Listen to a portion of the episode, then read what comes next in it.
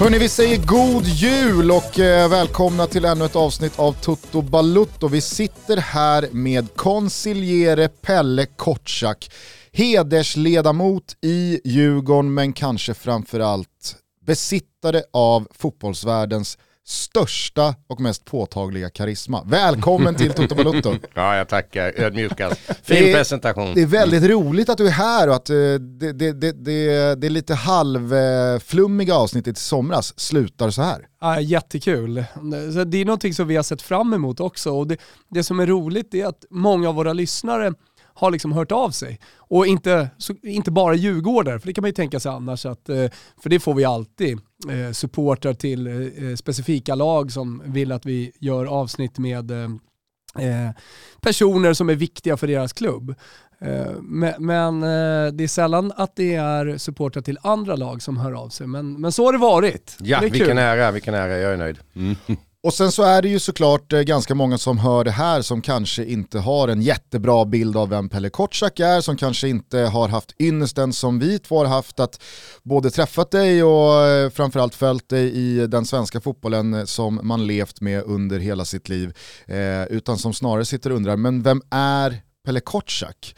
Jag eh, har försökt förklara för mig själv vem du är och landat i att du på något sätt förkroppsligar vad Djurgården vill vara och att du parallellt med Djurgården i många decennier också har varit en stor del av eh, Svenska Spel, tidigare Tipstjänst, eh, hand i hand med Lars-Gunnar Björklund under många år i någon slags symbios eh, av vad fotbollen är tillsammans med svenskens fascination att också försöka klura ut den och tippa rätt.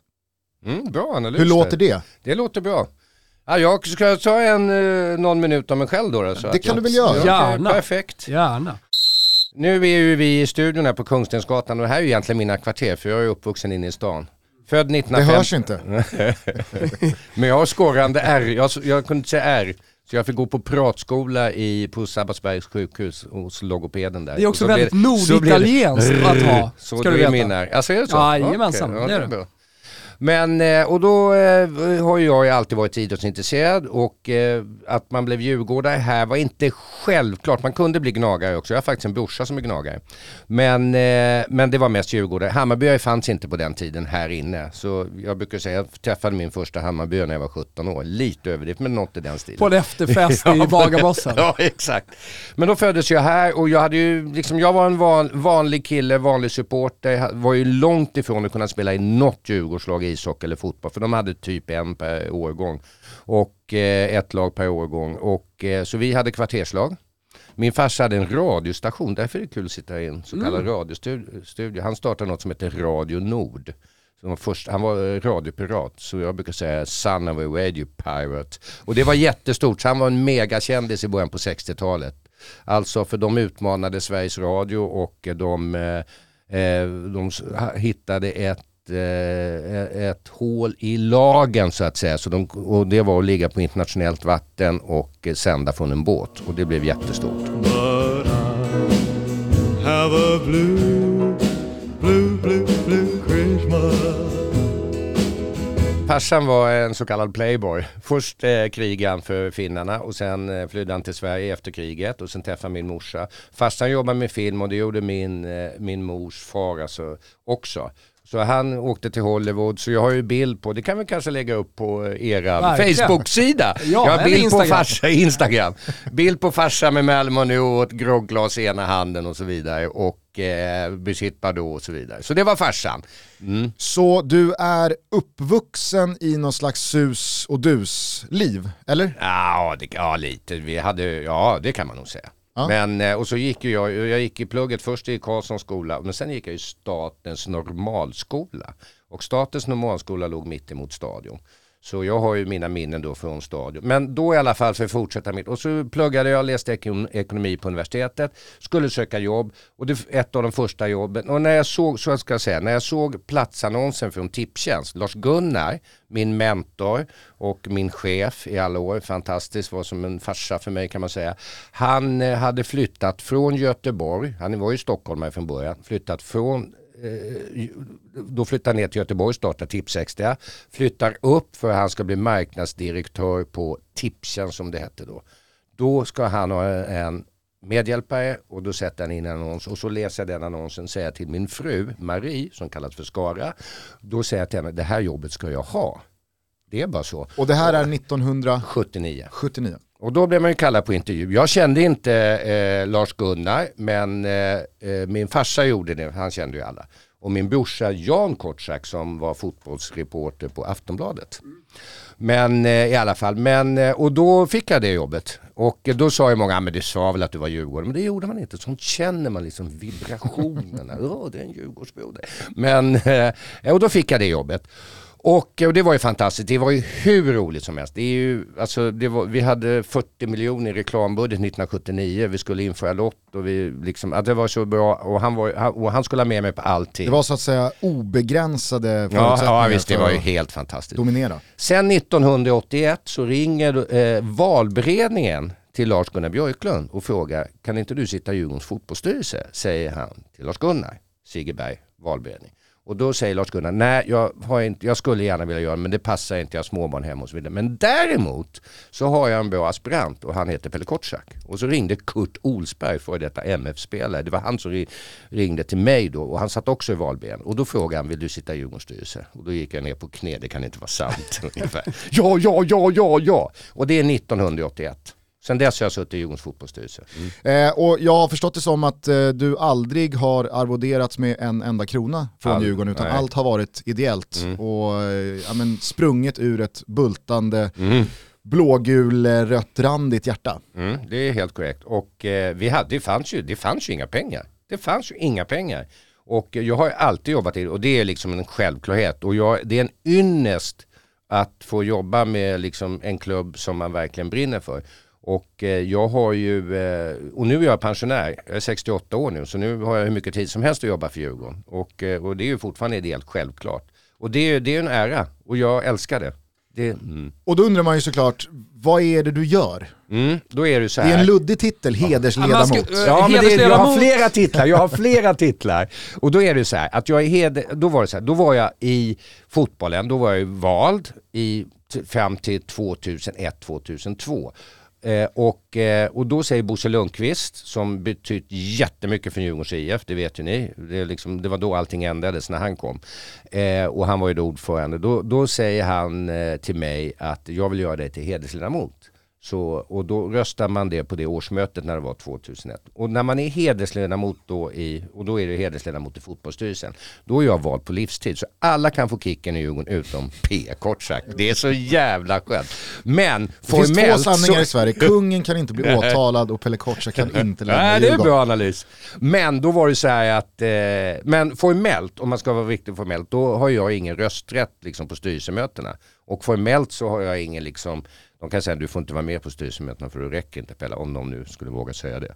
Men sen är det ju också så här, Djurgårdens IF är ju en, förut så var det ju en ensektionsförening precis som AIK med en överstyrelse som egentligen hade den ekonomiska ansvaret men alla sektioner för, uh, skötte sig själva. Det var Djurgårdens IF fotbollssektion. Men då 1991 så blev det en, uh, alla blev sina egna föreningar. Mm. Då är jag också vice ordförande i allians, Djurgårdens alliansförening. Och vad har vi skött varumärket? Vi godkänner föreningar som vill bli Djurgårdsföreningar och bland annat så har vi nu startat Djurgården Paddel. Mm. Ah. Alla ska paddla, ja det är klart. Och den som är ordförande där är Lars Gunnars son, Daniel Björklund. Okay. Så nu knyter vi ihop säcken. Underbart. Och sen har vi startat Djurgården Cricket också. Ja, för ni djurgårdare brukar ju alltid prata om hur många mm. SM-guld ni har ja. i alla möjliga olika sporter. 459 SM-guld ja. i 24 sporter. Snart i paddel också. Mm. Ja. men, ja, men det kommer, det kommer 460 det kommer nog i helgen nu för nu är det SM i boxning. Och där är vi grymma. Där är ni grymma. Mm. Feliz Navidad Feliz Navidad. Feliz Navidad. Prospero año y felicidad.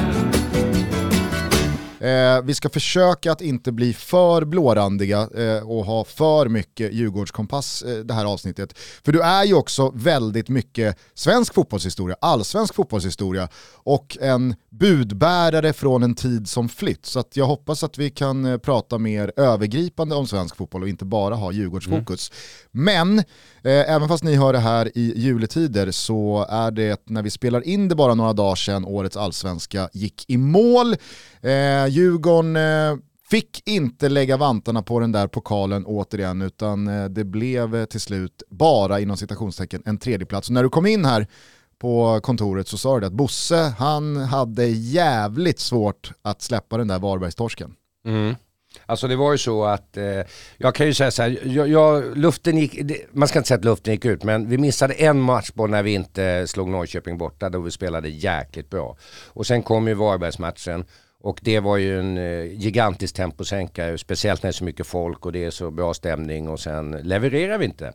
Eh, och det händer i eh, toppfotbollen nu. Så, så vi, det var ju otroligt jobbigt den veckan och Bosse var ju superlåg alltså. Jag har inte sett honom så låg någon gång. Men sen åkte vi ner och så gjorde vi jobbet som det heter nere på Bravida Arena och, och tog oss till Europa. För det, det hade varit otroligt eh, grymt för oss om vi hade, vi ledde väl allsvenskan 17-18 omgångar eller något sånt där. Och sen så eh, tappade Europaplatsen. För det betyder mycket och det är kul för killarna och det är kul för eh, Ja, för liksom det är kulor in och så vidare. Och, eh, så, så då är vi nöjda alltså, efter förutsättningar. Men när man är nära guldet så svider det. Det svider. Efter så här många år med Djurgården och säsonger som faktiskt slutat med, med guld, blir det lättare att eh, skaka av sig motgångar eller blir det tuffare med åren?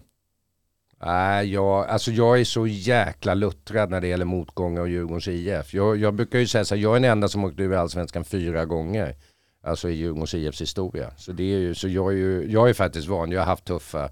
Men liksom, och sen, och då, och då kan man säga, Alltså vad, vad är det största som du har upplevt, alltså som djurgårdare? Då kan jag säga, om jag, då, då kan jag säga så här, ja, det, mitt första guld som jag kommer ihåg 1964 som är en fantastisk historia som jag kanske tar för den är två minuter lång. Ja det får du göra. Okej, okay. men jag återkommer till den. Men då kör jag så här, 64 det var ju första guldet, 20, sen när vi tog guld 2002, första liksom i den eran, där vi tog tre guld på fyra år och tre cuptitlar, så sex av åtta titlar på fyra år. Och sen 2019, för det var liksom det, alltså, så, av de moderna guld som jag varit ledare, det var ju det guldet som man avgjordes först när signalen blåst i sista matchen ungefär. Så den var ju fantastisk. Mm. Så den var ju skön. Men en av mina största idrottsminnen det är när vi slog Gais på straffar 1900 och går upp i Allsvenskan 1985.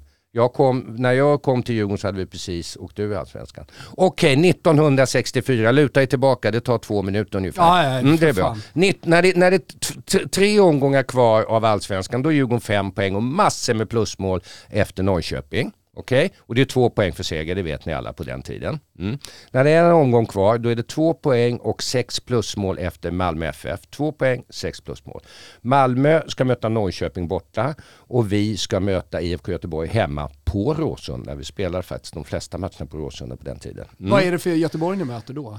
Alltså, de är de... typ, ja, de ligger fyra, femma, men de, de har ingenting att spela för. Och Norrköping har ingenting att spela för där. Så den minsta marginalen det är att vi vinner med 4-0 eller 4-1. Det räcker. Och, eh, och Malmö förlorar med 3-0. När det är en minut kvar av båda matcherna, då ligger Malmö under med 2-0 och vi eh, leder med 3-1. Det fattas ett mål i varje.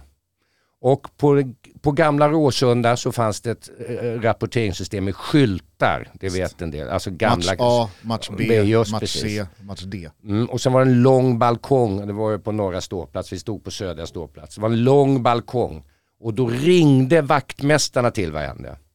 För det fanns ingen sportradio. Så det första teoretiska att det har blivit mål, det är att vaktmästaren får telefon. Och det ser hela Råsunda. Och de hör signalen. Och vaktmästaren är typ sådär 70-80 år gammal. Han får telefon, det är en minut kvar. Då finns det ju teoretiskt att det har blivit mål någonstans, ni fattar. 80 år mm, gammal, ja. Och sen har jag en väggtelefon och så lägger han på eh, luren i klykan och sen har han siffrorna under sig. Nästa teoretiska är att han ska ta fram en trea. Mm. Han tar fram en trea och tar den under armen. Då ska han gå till B-matchen och han är vid M-matchen nu. Och då står det typ 2-2 vid G-matchen typ. Det kommer jag inte ihåg riktigt men det är klart. Ja, det, det det är kan två vara mål. trea till ja, en just, annan Ja exakt. Och alla bara skriker gå till B-matchen. Och då säger en del att han fintade liksom, det kommer inte jag ihåg. Liksom att han stannade till typ i den där 2-2 matchen. Han är medveten så om att alla ser honom. Ja, alltså skriker alla nej, det blir... och så fortsätter han att gå. Men det, det kan vara en efterkonstruktion. Men så går han i alla fall till B-matchen, tar bort eh, tvåan, hänger upp trean och då är det typ en minut kvar. Då har vi ett anfall kvar och då är det exakt lika. Vi är liksom exakt lika. Vi har 40, alltså samma målskillnad på antal och allting. Men då skulle Malmö vinna för de är bättre inbördes möten. Och då kommer Leffe Eriksson, en känd Djurgårdsprofil och en landslagsspelare senare. Och han blir fälld typ en meter utanför straffområdet. Jag erkänner det. Och domaren Evert Mårtensson, Landskrona, pekar på straffpunkten. Ja, Juventus-straff. Mm, ja. Fram kliver Sump-Hugo, som han kallas för, Bernt Andersson. Mm. Han var från Sumpan, det är därför. Och, hans, och det är hans första straff någonsin. Det var en annan, Challe Mild, som skulle, egentligen skulle ta, men han fegar ur och sätter straffen. Allt till slut, jag stormar planen, tio år gammal och hoppar upp i knivens famn, Gösta Knivsta Sandberg. Det, det är ju ingenting som slår Det det. var pitchning även på den tiden. Ja. Så det, det är det stora. Och varje gång vi har otur, för jag tycker alltid vi har otur, tycker man ju såhär som ja fan domaren är emot oss. Då tänker jag på den. Det där är ju verkligen en, en tavla över en bättre tid. Pre-internet och resultatappar, pre-VAR. När allting var liksom, eh, men så jäkla analogt det bara kunde vara. Underbart, underbart. Vi är som alltid sponsrade av Simor och eh, det här avsnittet är ju inte bara en enda lång god julhälsning utan också en påminnelse om att på juldagen i övermorgon på lördag, ja men då kan vi liksom landa i julen med den 43 Beck-filmen i ordningen. Det är fyra nya filmer inspelade och den första av dessa har premiär på lördag den 25 december, juldagen mer bestämt och den heter Ett nytt liv. Det har snackats rejält här senaste tiden om att Walter Skarsgård kliver in i handlingarna här nu som Becks son som kanske ska ta över vad det lider, plocka upp facklan, manteln, you name it och bli nästa generations Martin Beck. Vi får väl se vad som händer. Det vi i alla fall vet är alltså att Ett nytt liv har premiär på juldagen. Jag och Thomas som de stora, enorma Beck-fantaster vi är kommer givetvis inte missa detta. När ni har kollat klart på Beck, ja men då finns det hur mycket som helst på Simor att förkovra sig i innan fotbollen är tillbaka runt nyår, dagarna strax därefter från både Italien och Spanien. Eh, vi båda älskar serien Cacciatore till exempel som handlar om eh, maffian på Sicilien så att eh, det är ett tips från oss. Där finns också mängder med dokumentärer och andra härliga serier. Såg här eh, i dagarna att det finns en ny doku om eh, Freddie Mercury. Den kommer man såklart eh, sätta tänderna i här under mellandagsledigheten. Men återigen, missa för guds skull inte här nu Beck som har premiär på juldagen. Ett nytt liv. Vi säger stort tack till Simor som är med och möjliggör Toto Balutto. Vi är sponsrade av Nike och ni har väl inte missat att det är stor, fet julrea. Vi pratar alltså upp till 50% på hemsidan endast för Nike-medlemmar. Vi har en egen unik länk via våra sociala medier, så dels på totobaloto.se men även Instagram och Twitter. Den är giltig mellan den 23 december klockan 02.00, ja faktiskt för de som är vakna, och den 6 januari klockan 09.00. Spana in eh, Nikes julrea, shoppa på alla era favoriter, för jag vet att många där ute som lyssnar på det här har en massa Nike-favoriter. Använd som sagt vår uh, unika länk som ligger på våra sociala medier och hoppa på reatåget från den 23 december alltså till den 6 januari. Upp till 50% på hemsidan för Nike-medlemmar, så se till att bli medlemmar. Vi säger stort tack till Nike som är med och möjliggör Toto Balotto. Ingen jul utan lite spel, eller vad säger ni? Ja, vissa håller säkerligen med mig eh, med tanke på att det är Boxing Day, det är trav och det är en massa roligt. Finns ju inget bättre än att kamma hem en vinst under julhelgen. Ni som lyssnar på detta, tänk på att ni måste vara 18 år om ni ska spela och att stödlinjen.se finns om man har problem med spel. Hur som helst, viktiga budskap då inför. Jag pratade om trav. Eh, för er som eh, lyssnar på torsdagen eh, så tipsar vi om Travtoto ikväll. Eh, och ni vet ju hur framgångsrika vi har varit tidigare eh, i just Travtoto. Det kan ju vara en fin liten julklapp så här dagen före dagen.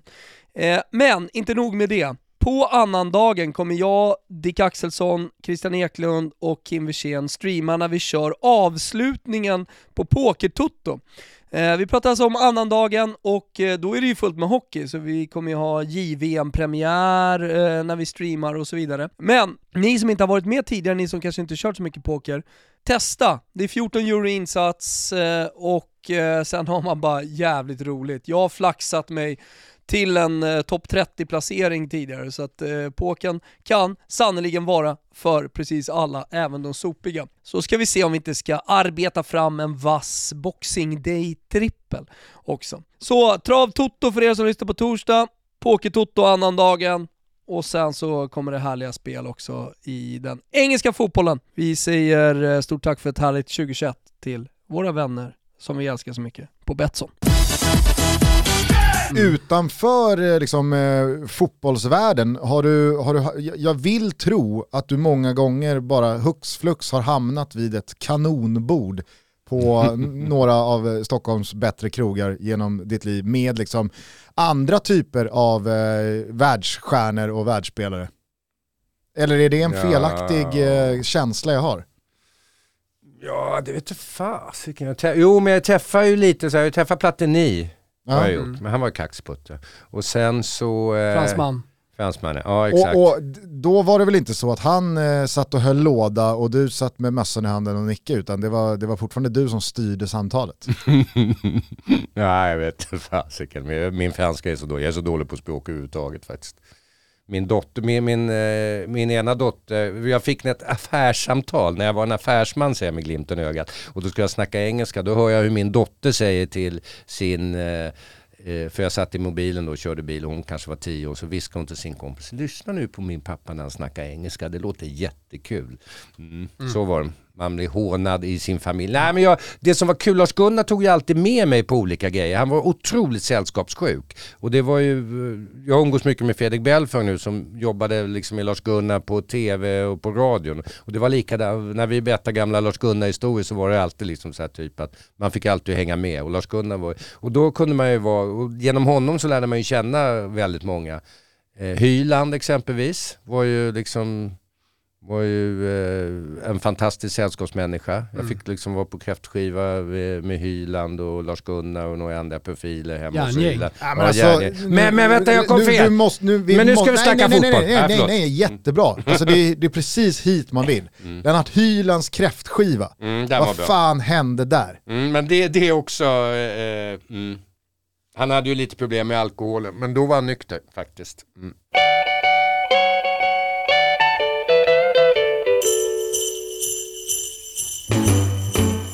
Men om vi bara ska återkoppla till det jag och Thomas pratade om eh, lite fristilsaktigt i, i somras. Då landade ju vi i att vi var jävligt imponerade över hur rätt Djurgården har hittat i sin inställning till allsvenskan, det professionella men också att det finns, inte, inte något oprofessionellt, men att det också finns en man tar sig inte på allt för stort allvar. Det är allsvenskan, vi är Djurgården. Det är också kul med fotboll. Vi ska inte tävla med Real Madrid om en Champions League-buckla. Utan om vi har vunnit en bra match i toppen av allsvenskan, då ska väl vi kunna gå ut och ta några bärs på Sturehof och, och, och, vara glada mm. över, över, att livet är ganska ja, men fint. Kostymen är inte för stor, utan den sitter ganska bra. Mm. Ja men det var jättebra i det avsnittet då när ni, eh, liksom när ni sa det, liksom att ni ty tyckte så mycket om liksom Djurgårdsstilen eller vad vi nu ska kalla det för. För Henke och Bosse är ju fantastiska. Och, eh, och jag är ju extra stolt för det för jag tog ju Henke till Djurgården första gången. Och, eh, så det är klart jag är stolt över det. För, och det brukar han ju säga när han presenterar sig själv då också. För Henke och jag, jag kände Henke, när jag jobbade på Svenska Spel, då jobbade Henke på Finansdepartementet och vi löd under Finansdepartementet så vi hade lite med varandra att göra.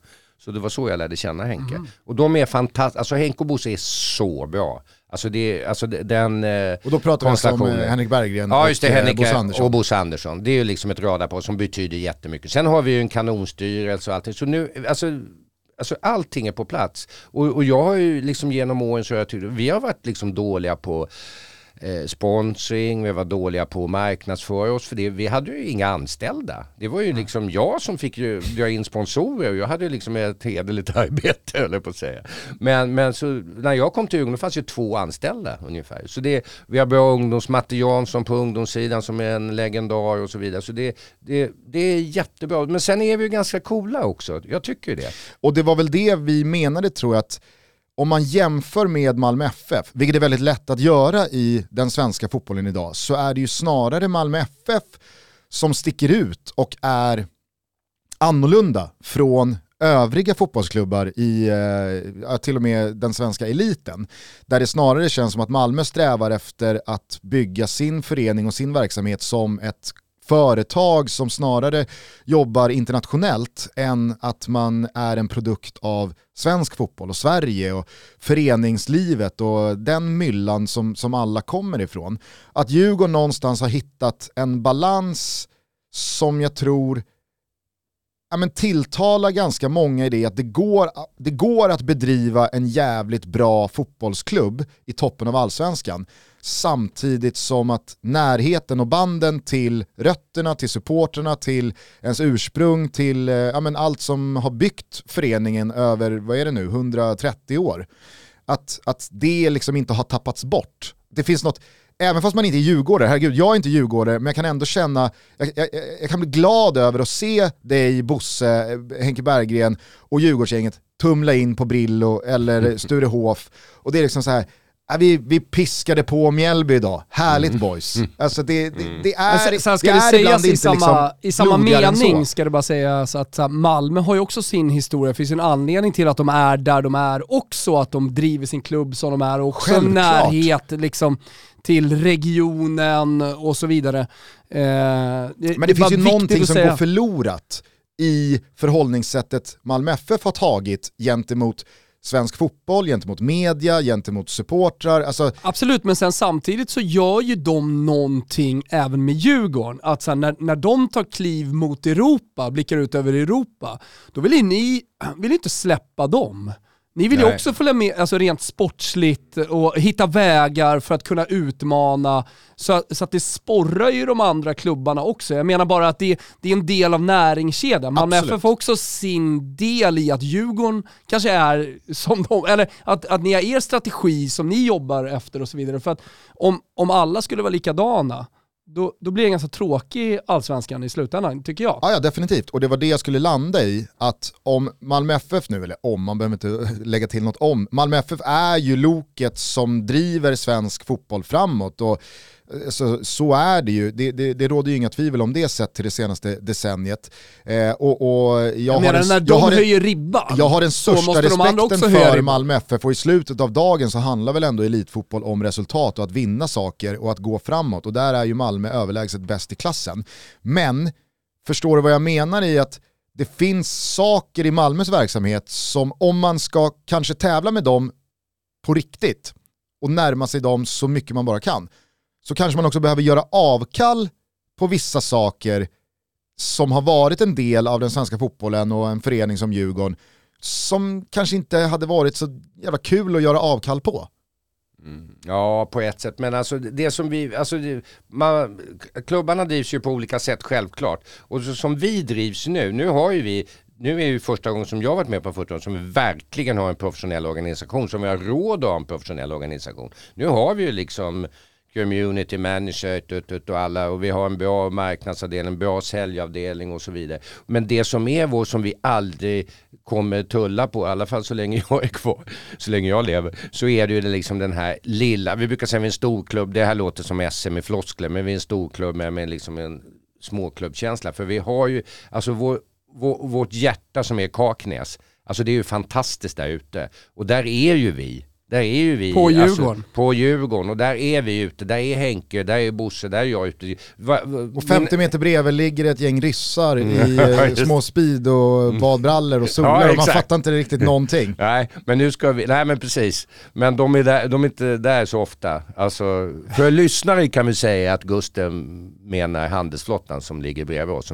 Men vi har två fotbollsplaner där vilket är jätteviktigt. Det finns ju alltså föreningar som bara jättefina klubbstugor men de har bara en fotbollsplan och det funkar inte. Vi har två fotbollsplaner, mm, Bayern ja, som, eh, eh, som, är jätte, som är jättebra och vi har en grym sammanhållning där ute. Och det är ju, alltså min, men hur, mina kom, om, det finns kom, om jag har nu någon kompis som inte är så intresserad av fotboll, men vad får du ut av det här? Jo men det är, det är ju fantastiskt, det är ju en ynnest att få gå dit och sitta och fika och liksom vara med, vara med gubbarna och liksom, och, och liksom, ja, och på något sätt. Och det kommer vi aldrig att hålla på. Och Bosse är helt speciell och det märker man ju alltså i fotbollssverige, jag ska säga fotbollssverige på svensk elitfotbollnivå.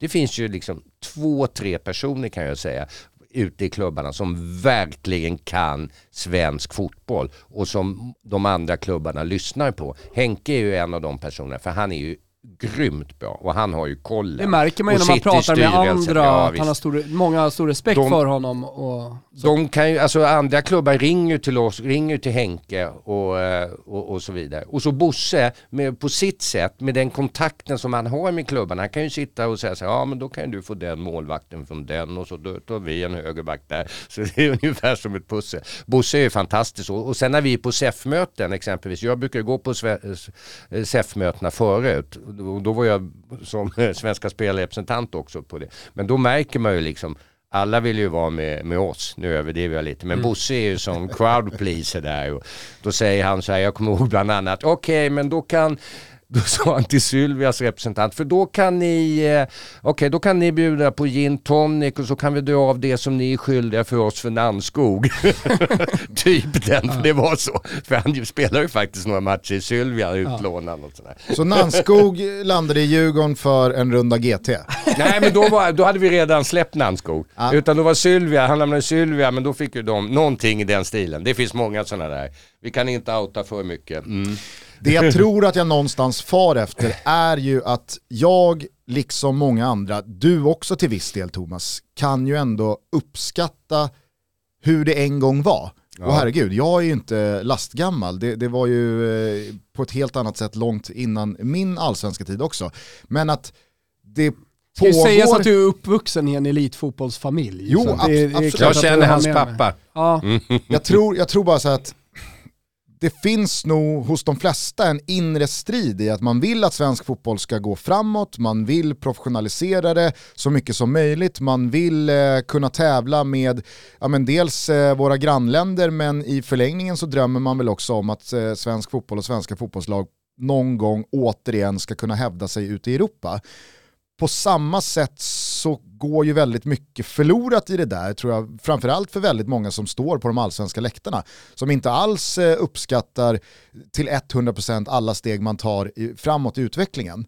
Du som varit med så länge i den svenska elitfotbollen och gått eh, med Djurgården i, i densamma under eh, fem decennier, kan du också känna den här inre striden att vad, vad, vad vill man att fotbollen tar vägen någonstans och vad är viktigt för en själv?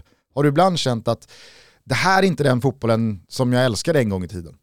Förstår du vad ja, jag menar? Alltså, jag säger så här att eh, Alltså som det är nu i Stockholmsfotbollen om jag ska ta, ta det som ett exempel och, och, så kan man jämföra kanske med den näst största som Göteborg så är det ju så här att Stockholmsfotbollen är fantastiskt bra nu för rivaliteten är liksom på topp och, och Eh, vi har ju snackat om det lite förut också, alltså rivaliteten är så viktig. Alltså det bygger på det och därför var det ju skrattretande när exemplet i hockey när Leksand lånar Moras kapten. Det är som, som vi skulle, det är precis samma som, som vi skulle låna Sebastian Larsson från AIK till en match.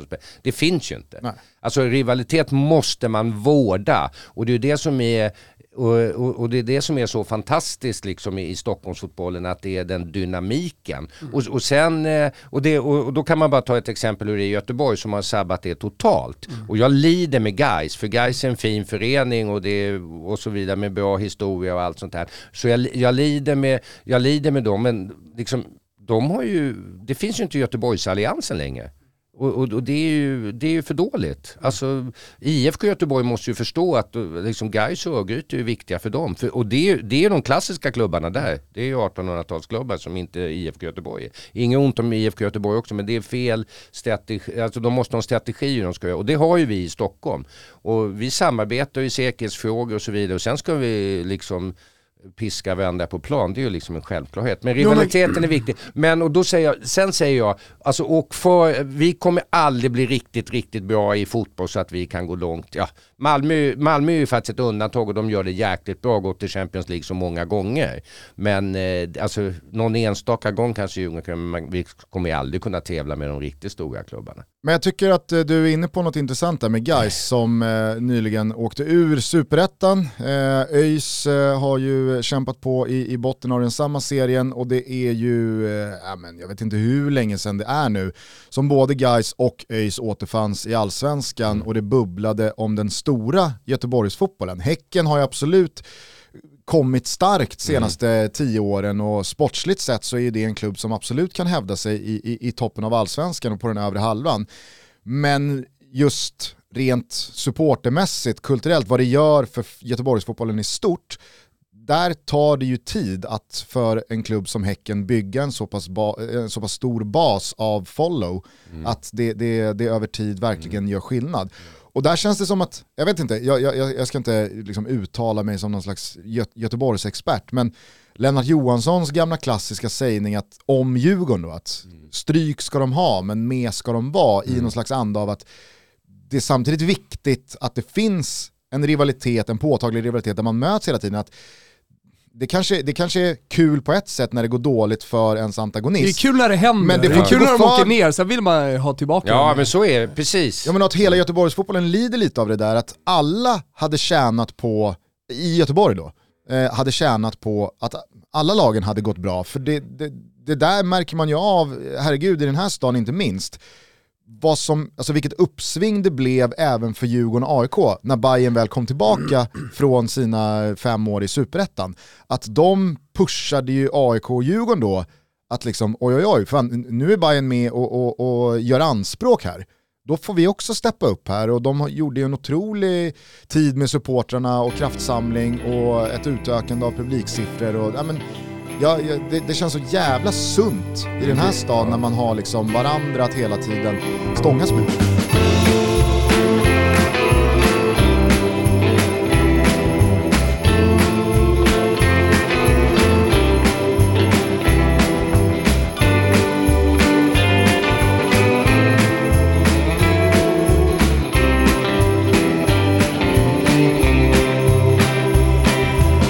Men nu vill jag ta lite historia då, just med, mellan Stockholm och Göteborg, för det är en bra övergång va? Mm. Då tar jag över. Verkligen, det är, underbart. Jag bara ja. mig tillbaka. Men då är det ju så här att Stockholm och Göteborg var ju verkliga antagonister när det gällde, alltså när det började, när fotbollen började.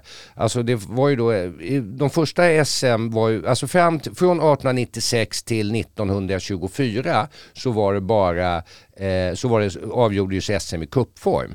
Och, eh, och då var det liksom, det var ju bara Stockholm och Göteborgs lag som vann hela tiden. Utom sista året för då var det lite konstigt. Men i alla fall. Och den värsta antagonisten för oss var ju Örgryte IS och de hade de värsta supportrarna. Sandvik, här läste jag förra veckan när jag satt och bläddrade i Kungliga biblioteket i gamla tidningar. Jag har blivit riktigt nördig.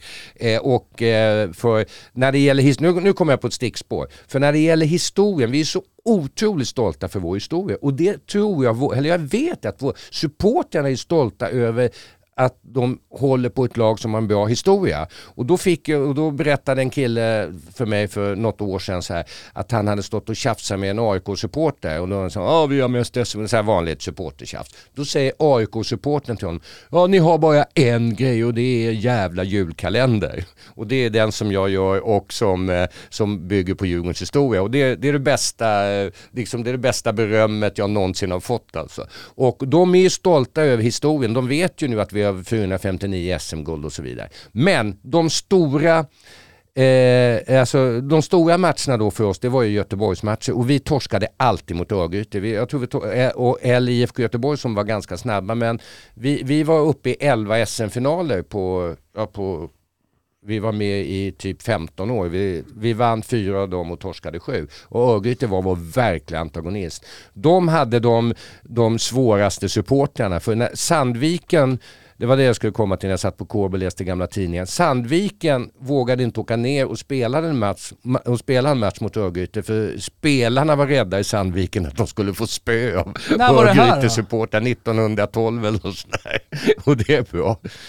Eh, men, eh, och då, då mötte vi, och när vi mö, den första SM-finalen, 1912 så vann vi äntligen. Och det här är ju ganska sjukt. Och då spelade vi, då var det SM-final så var det alltid final på stadion. Och, eller alltid, det var ju nybyggt mm. då 1912 men sen i framtiden. Och då kryssade vi. Sen åkte vi ner till Göteborg och skulle spela på Valhalla då nästa match. Då står det 1-1 efter, efter, eller om det är 2, det stod oavgjort efter 90 minuter. Djurgården gav planen. Örgryte, nej men vi ska spela förlängning. Och då säger Djurgården att nej det ska vi inte göra, det stod ingenting i papperna. Det är ju som man höll på i parkleken när man bråkar. och, då, och då blir det ett jättebråk då. Och sen går ju eh, eh och sen går domaren, så säger domaren så här, och det här står i tidningarna, så säger domaren, ja men jag sa ju till en djurgårdare att vi skulle bli förlängning om det var oavgjort. Ja vem var det? Nej det har jag glömt bort. Så det var ju sådär, alltså det var så löjligt så intressant. Så Djurgården gick in i omklädningsrummet, Örgryte-spelarna var kvar och gjorde sån här symbolisk avspark som man också löjlade sig när man var liten. Ja jag vann, mm. jag vann! Mm, och sen blev det jättebråk, Djurgården åkte hem, de, fotbollförbundet tog tag i bitarna och så blev det en tredje match till slut och den vann vi och då tog vi vår, vårt första SM-tecken. Mm. Och sedan när man kom upp då, bara för att uh, berätta li, lite snabbt om det, sen kom ju allsvenskan till stånd 1924 säsongen 24-25 och då hette den storserien. Och då trodde man ju då att det skulle vara SM när de nu hade startat en allsvenska. För det fanns ju serier men de var ju mm. regionala. Men mellan 1925 och 1930, då när allsvenskan precis hade startat, då finns det inga svenska mästare. Det finns inga. Om du skulle fråga mig, det är en bra fråga, vem blir svensk mästare 1927? Det finns inga. Genialiskt upplägg. Ja. Och den Då först... kör vi en säsong här. Ja. Vilka vann? jag, jag vet inte. Men de vann och det finns ju tabeller och allting. Och då kan man också tycka synd om guys. Vad står för då vann för? ju de såklart. De vann ju såklart den första allsvenskan och blev inte svenska mästare. Fan. Men sen vann de 31 faktiskt och de får en pinne. Ah. Den första. Mm. Men eh, vad, mm. vad, säger du eh, till eh, alla de som hävdar att eh, Malmö FF har två SM-tecken mer än vad de mm. har officiellt? Ja men det där, ja inte, nej de skulle ha stjärna för de säger att stjärnan var att man vann serien. Och då fanns ju inte Malmö FF, de, alltså då, utan då var ju när det var SM-slutspel. Ja, alltså, ja, hävda, de hävdade, hävdade de inte att de skulle ha sin andra stjärna jo. när de egentligen vann sitt 18 guld? Ja, det var då, väl det som var, men, att vi har två SM-guld mer, men nej, det nej, annan. Det, nej, men de, de måste hävda, för, för då, då är det ju bara fel. Men de, de säger, stjärnan är för att man vinner serien. Och att då de, de har vunnit serien 10 eller ja, 20 gånger. Ja, då hade de vunnit 18 gånger och blivit svenska mästare då de 18 åren. Men sen vann de ju serien när det var slutspel ska vi säga till lyssnarna. Alltså för vi hade slutspel i slutet på 1980 och början mm. på några 4-5 år så här. Och då vann de ju serien men förlorade slutspelet. Och därför hävdar de, och det, var, det där var ju så löjligt. Men för de skulle ju ändå alltså få sin de har två seriesegrar som de inte har vunnit eh, Som de inte, som inte symboliserar, ja precis. Mm. Så det, det, var grejen. Men nu har de ju sina två stjärnor. Det är jobbigt det där i hockeyn tänker jag då. Ja, ja exakt. Ja, det är, det är sällan man har sett uh, Skellefteå eller Luleå eller Modo mm. brösta upp sig ja, för att uh, vi vann grund, vi vann grundserien. nu, de har ju liksom checkat ut. Och så är det bara till att komma till uh, slutspel och sen ja, ja. Uh, vinner de, ja, går de för det.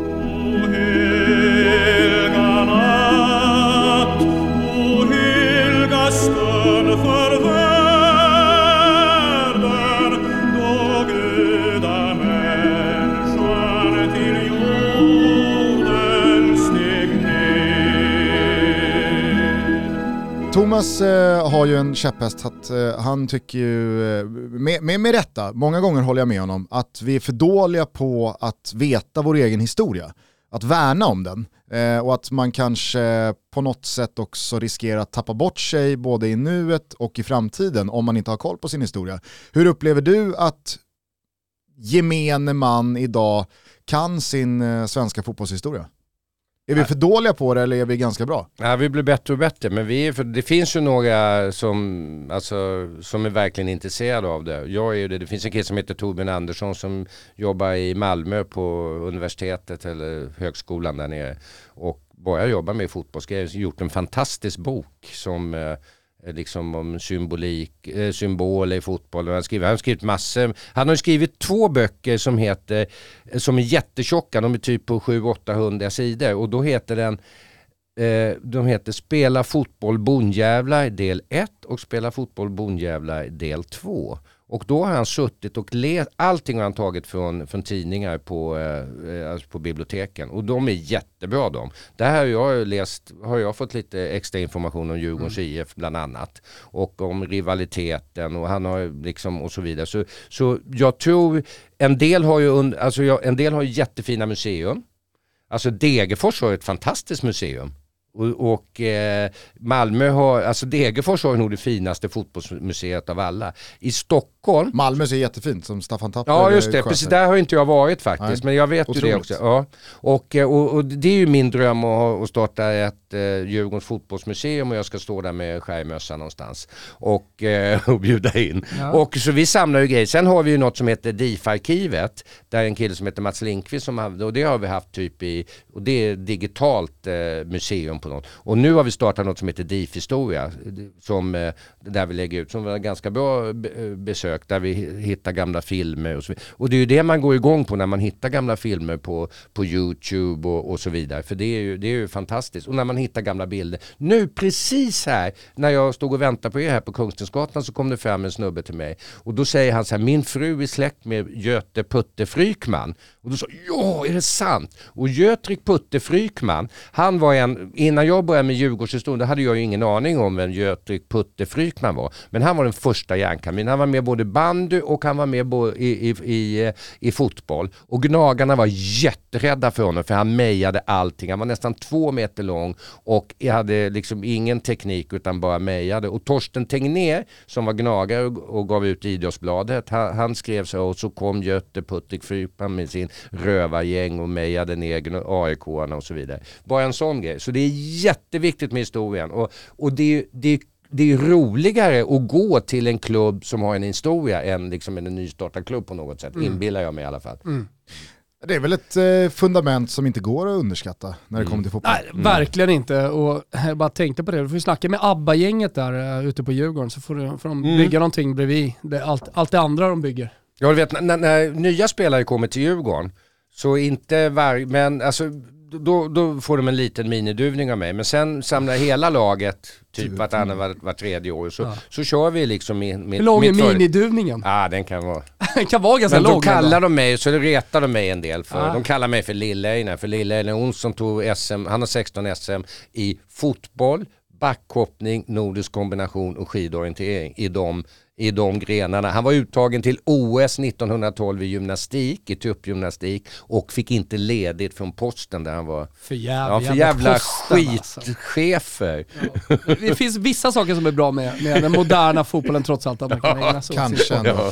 För övrigt ett typexempel på uh, Kotschaks oerhörda karisma är att han med, med, med glädje sitter och klickar med en penna ja, precis för mikrofon. Nej, det går bra. Mardröm ljudmässigt för en del, men jag har inte haft... Jag tar frispark. Jag har inte haft liksom, eh, ryggrad nog mm. att, att säga till ännu, men nu kände jag att nej, mm. eller nu får, du, nu får du flytta på den där mm. pennan, för ja, det här det går bra. inte längre.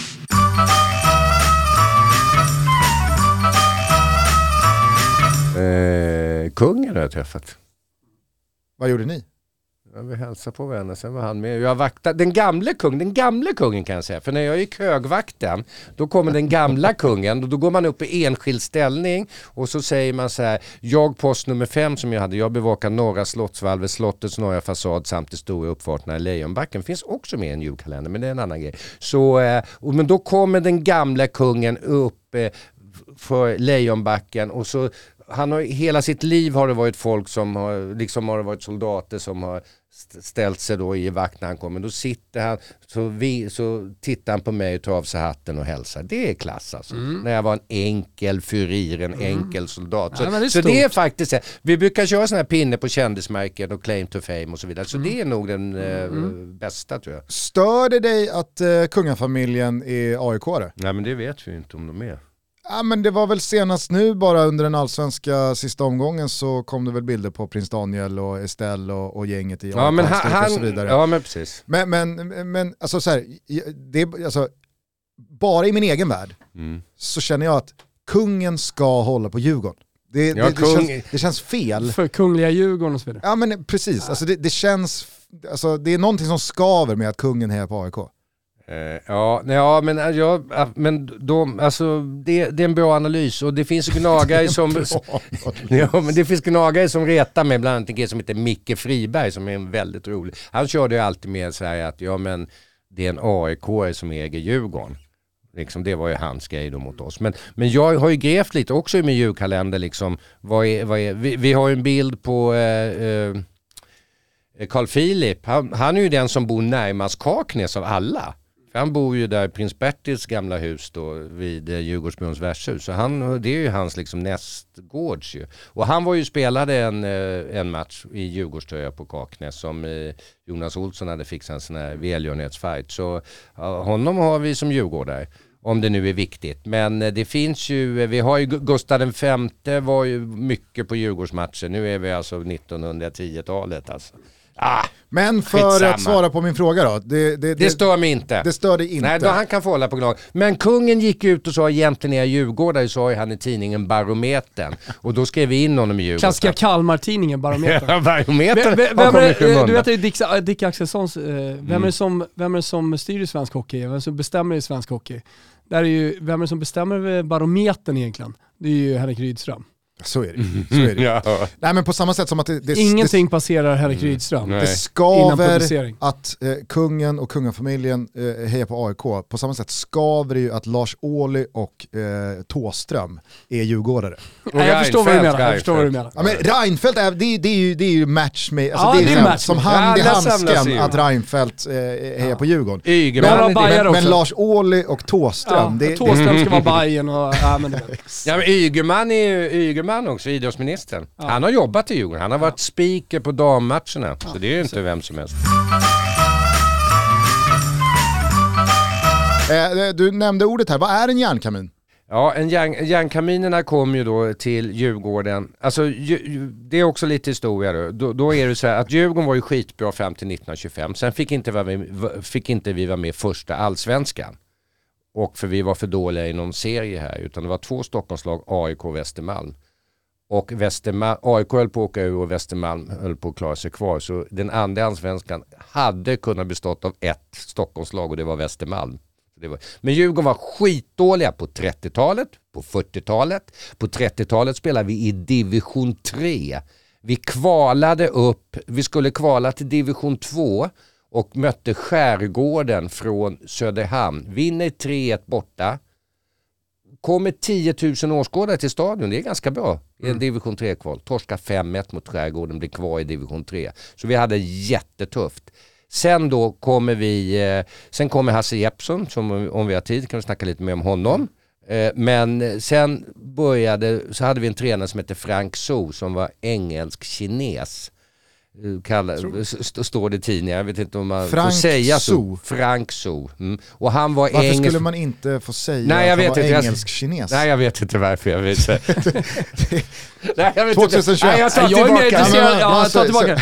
Tassa på tår. Men, ja, jag undrar, undrar hur han kom till Djurgården? Jo, alltså, ja. var, har, var har vi hamnat när Nej, man känner vet. en instinktiv osäkerhet? Jag får man, så jag får man säga att han är engelsk-kines? Du vet när man läser de här gamla OS-böckerna och så vidare, vad, vad de kallar Pelle Kotschack rök, han är cancellad efter att ha sagt att Frank So var engelsk-kines. Ja, jag fick faktiskt ett brev, och, han har en foundation nu, foundation, det låter som något sånt, men det heter väl det också när ja. man hör. Foundation. Foundation, mm, som, eh, som, som vi ska kanske ge lite pengar till. Men i alla fall, han, han, var, han tränade Djurgårdarna jättehårt. Och, och vi var tuffa. Vi hade sådana spelare som Kniven och Sigge Parling och så vidare. Och då var det någon journalist som skrev att vi var som järnkaminer. Så vi vet inte exakt vad ordet är. Men det var på 50-talet när vi vann vårt först, när vi vann allsvenskan för första gången. Inte vårt första SM utan vann, och det var 1955. Då tog vi det dubbel. Vi vann både ishockey och fotboll samma men, år. Men jag ska, se, jag ska, jag ska mm. säga det, alltså just så här, epitet på olika saker. Eh, mm. inte, i, fotbollshistorien har ju ofta kommit från att en journalist har skrivit någonting. Alltså ta mm. Il Derby d'Italia till exempel. Mm. I, i, i, det italienska derbyt mellan Juventus och Inter. Mm. Det var också Eh, det fanns en rivalitet, det var två klubbar som slogs mot varandra mm. och då var det någon journalist, en journalist som, som skrev att eh, ah, det här är Il Derby d'Italia, hela Italiens derby. Och, och, och mm. så blev det det och det epitetet, mm. det namnet på matchen är fortfarande kvar idag.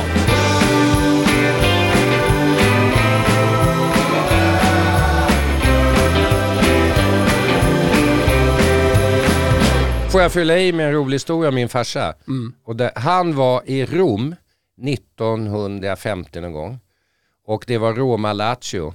Totalt fullsatt förstås. Och farsan ville ju komma in på matchen och han kunde ju snacka och sådär. Och så tänkte jag, hur ska jag komma in på matchen? Då går han fram till eh, pressingången. I sin plånbok så har han ett kvitto från Kungsholmens tvätteri där det stod press med stora bokstäver och strykning. Kungsholmens tvätteri, en dags leveranstid och sånt. Visar upp det och kommer in. Och får Fantastiskt. sitta på pressläktaren. kan, Det är bra. se, vi kan se Il Raggio di Luna, månstrålen, eh, eh, springa runt på planen då kanske. Alltså, Arne Selmonsson. Arne ja Selmonsson. just det, bra. bra. Han spelar för både eh, Lazio och Roma. många- Och, på, tal om eh, namn så gjorde han ju, eh, eh, han, han var ju då eh, uppkomsten till att inte fira när man gör mål för, eh, mot sin gamla klubb. Jaha, okej. Han var den första som gjorde det. L'esultazione pacata heter det på italienska. Eh, och idag är det ganska vanligt. Hur många landslags, svenska landslagsmän har spelat i Roma då? Oj, jag vet inte. Säg någon. Chippen, Martin Dahlin, Chippen Wilhelmsson, Jonas Tern. Eh, ja, sen så var det väl ett... Selmosson. Ja. Jag har glömt en stor, en av de största. Nisse? Håkan Loob, förlåt. Ah. Ja, ja. Så är det ju. Rom- ja, Så är det ju. Så är Roma, det. hockeylaget på Gotland. Det Roma. var dåligt. Roma. Roma. Alltså det finns ett hockeylag på Gotland som Ja, Roma. Det det. vet alla Ja, lyssnare. Men du, eh, om vi bara ska ta den saken. Så, eh, nu pratar ju Thomas om en spelare som gjorde en förbjuden övergång eh, mellan då Roma och Lazio. Mm. Den var väl kanske lite mindre förbjuden då Mm. eh, än, än senare. Nu i somras så gjorde ju Pedro eh, samma övergång för första gången på 40 år. Någonstans där. Oavsett vad, det har ju varit ett par uppmärksamma övergångar eh, mellan Djurgården och AIK. Eh, kanske kändast av alla Jesper Jansson, det slutade ju inte alls roligt. Men alltså, finns det något sunt i att rivaliteten är så påtaglig? Eller ska man kunna gå mellan Djurgården och AIK oproblematiskt tycker du? Nej, inte oproblematiskt tycker jag väl. Men eh, alltså rivaliteten är ju jätteviktig. Det har vi ju snackat om. Mm. Men eh, eh, ja, men alltså om båda... Alltså, Eller har man lärt så- sig ja, lite av liksom Men 90-talet, kan, kan, det tidigt inte vara, kan det inte 00-tal? vara lite sådär att det inte går att svara på utan det, det är, tänk- vänta, det är Ja. rivaliteten mellan supporterna och det är, det är hundratusentals, miljoner personer som är inblandade som på något sätt i slutändan skapar eh, till exempel då att du inte kan gå mellan AIK och Djurgården utan att bli kallas, eh, kallad Judas. Eh, är, är det är, är en person, oavsett om det är Pelle Kotschack, jag eller någon annan, vi, alltså, vi, vi kan inte påverka det, utan det är så många människor som påverkar hur det ger utlopp, alltså hur rivalitet ger utlopp i slutändan. Konkret. Så kan vi tycka jag, liksom. ja, alltså jag, det är svårt. Jag, jag kan säga en övergång som var okej, det var ju Jocke Sjöström, målvakten. Och nu är vi i början på 90-talet då. Och eh, vi hade två bra målvakter, Anders Almgren och Jocke som var likvärdiga. AIK hade bara T-sila som du säger, eller till och med durkslag. Alltså de hade ingen målvakt. Utan, och då gick Jocke till AIK. Och, de, och den var ju, alltså det var ju 90-tal och det var ju ingen som sa någonting om det då. För det var ju Alltså, och särskilt just på målvaktssidan när man, det är tråkigt om man inte får, då konkurrerar bara med en och så vidare. Men eh, ja. Ja, men om, om någon- supportrar blir arga och irriterade, alltså för allting, varje övergång har ju också sin historia skulle jag vilja säga. Alltså om du, om, du, om du har sagt, och alla supportrar tar till sig det, att du ska tatuera AIK-märket i pannan. Har du sagt det en gång, supportrarna har gått igång på det, älskat den spelaren, kanske lite mer än alla andra spelare i laget, då kan du inte göra den förbjudna övergången. Nej. Förstår vad jag menar? Att Nej. varje övergång har sin historia också. Sjöström, eh, hette han så? Jocke Sjöström, Ja, Jocke Sjöström. Mm. Mm. Köper det. Han hade inte tatuerat eh, någonting eller sagt eh, och det sportsligt funkade just Ja, där och då. Ja, Nebbo gick ju från... Exakt, det var det jag skulle ja. komma till. Att någonting hände ju med Jesper Jansson-övergången, men ser man till den tidsperioden, alltså mitten 90-tal, eh, slutet 90-tal, tidigt 00-tal, så, så går det ju att rabbla upp ganska många högprofilerade spelare som har figurerat i båda klubbarna och vissa av dem gått eh, rakt emellan. Nebojsa Novakovic, Charbel Toma, Andreas Johansson har varit i båda. Alltså, men, men sen upplevde jag att någonting förändrades för att senaste 20 åren så är det ju ganska eh, lätträknat spelarna som har gått från Djurgården till AIK eller från AIK till Djurgården.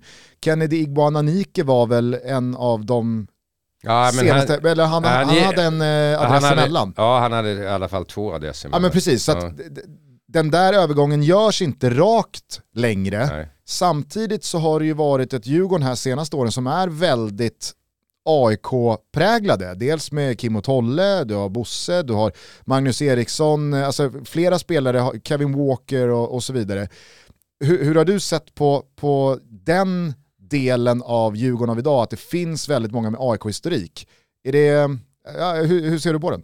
Kan inte kommentera. Nej jag skojar bara. Nej men det, alltså, det är inget som man, jag tänker ju inte på det. Men när man går, det, det, det, finns ju någonting om du går direkt från klubb till klubb. Alltså på något sätt så är du borta ett tag så är, är det liksom mildare på no, eller hur jag nu ska uttrycka det. Och, eh, och eh, liksom Kim och Tolle är ju, eh, jag tänker inte på det ens alltså. Och, eh, så, så det är ju, och på ledarsidan är det lite annorlunda. Men det var ju alltså när, när Stefan Söderberg gick från Djurgården till AIK, det var för dåligt alltså. Så är det ju bara. Ja men det... det Hatten ska ha skit. ja. Ja, Det är Kim och Nej, men Tolle det- och Bosse, det är väl lugnt. Ja, Nej, ja, men jag tänker alltså, Mm. för, för, Lillhatten skulle aldrig göra den Nej men det där, alltså, jag vet inte hur mycket du eh, hänger på, på Twitter och, och sociala medier, men det där är ju en, en liksom, stor del av Mm. vad Djurgårdare får pikar eh, kring från Mm. i synnerhet AIK-håll. Att det är så många liksom, tidigare AIK-are Mm. i Djurgården och det är Men det, det där är ju också en del, en del i det. Jag, jag eh, fick eh, senast i lördags kväll en bild på en gammal intervju och den har ju figurerat på sociala medier också där Hero Goitom eh, säger att hans favoritlag är Djurgården. Mm. Alltså, det, det, det, är du uppvuxen i Stockholm så, så får du ju ofta ett Mm, lag. mm. Gusten är ett undantag.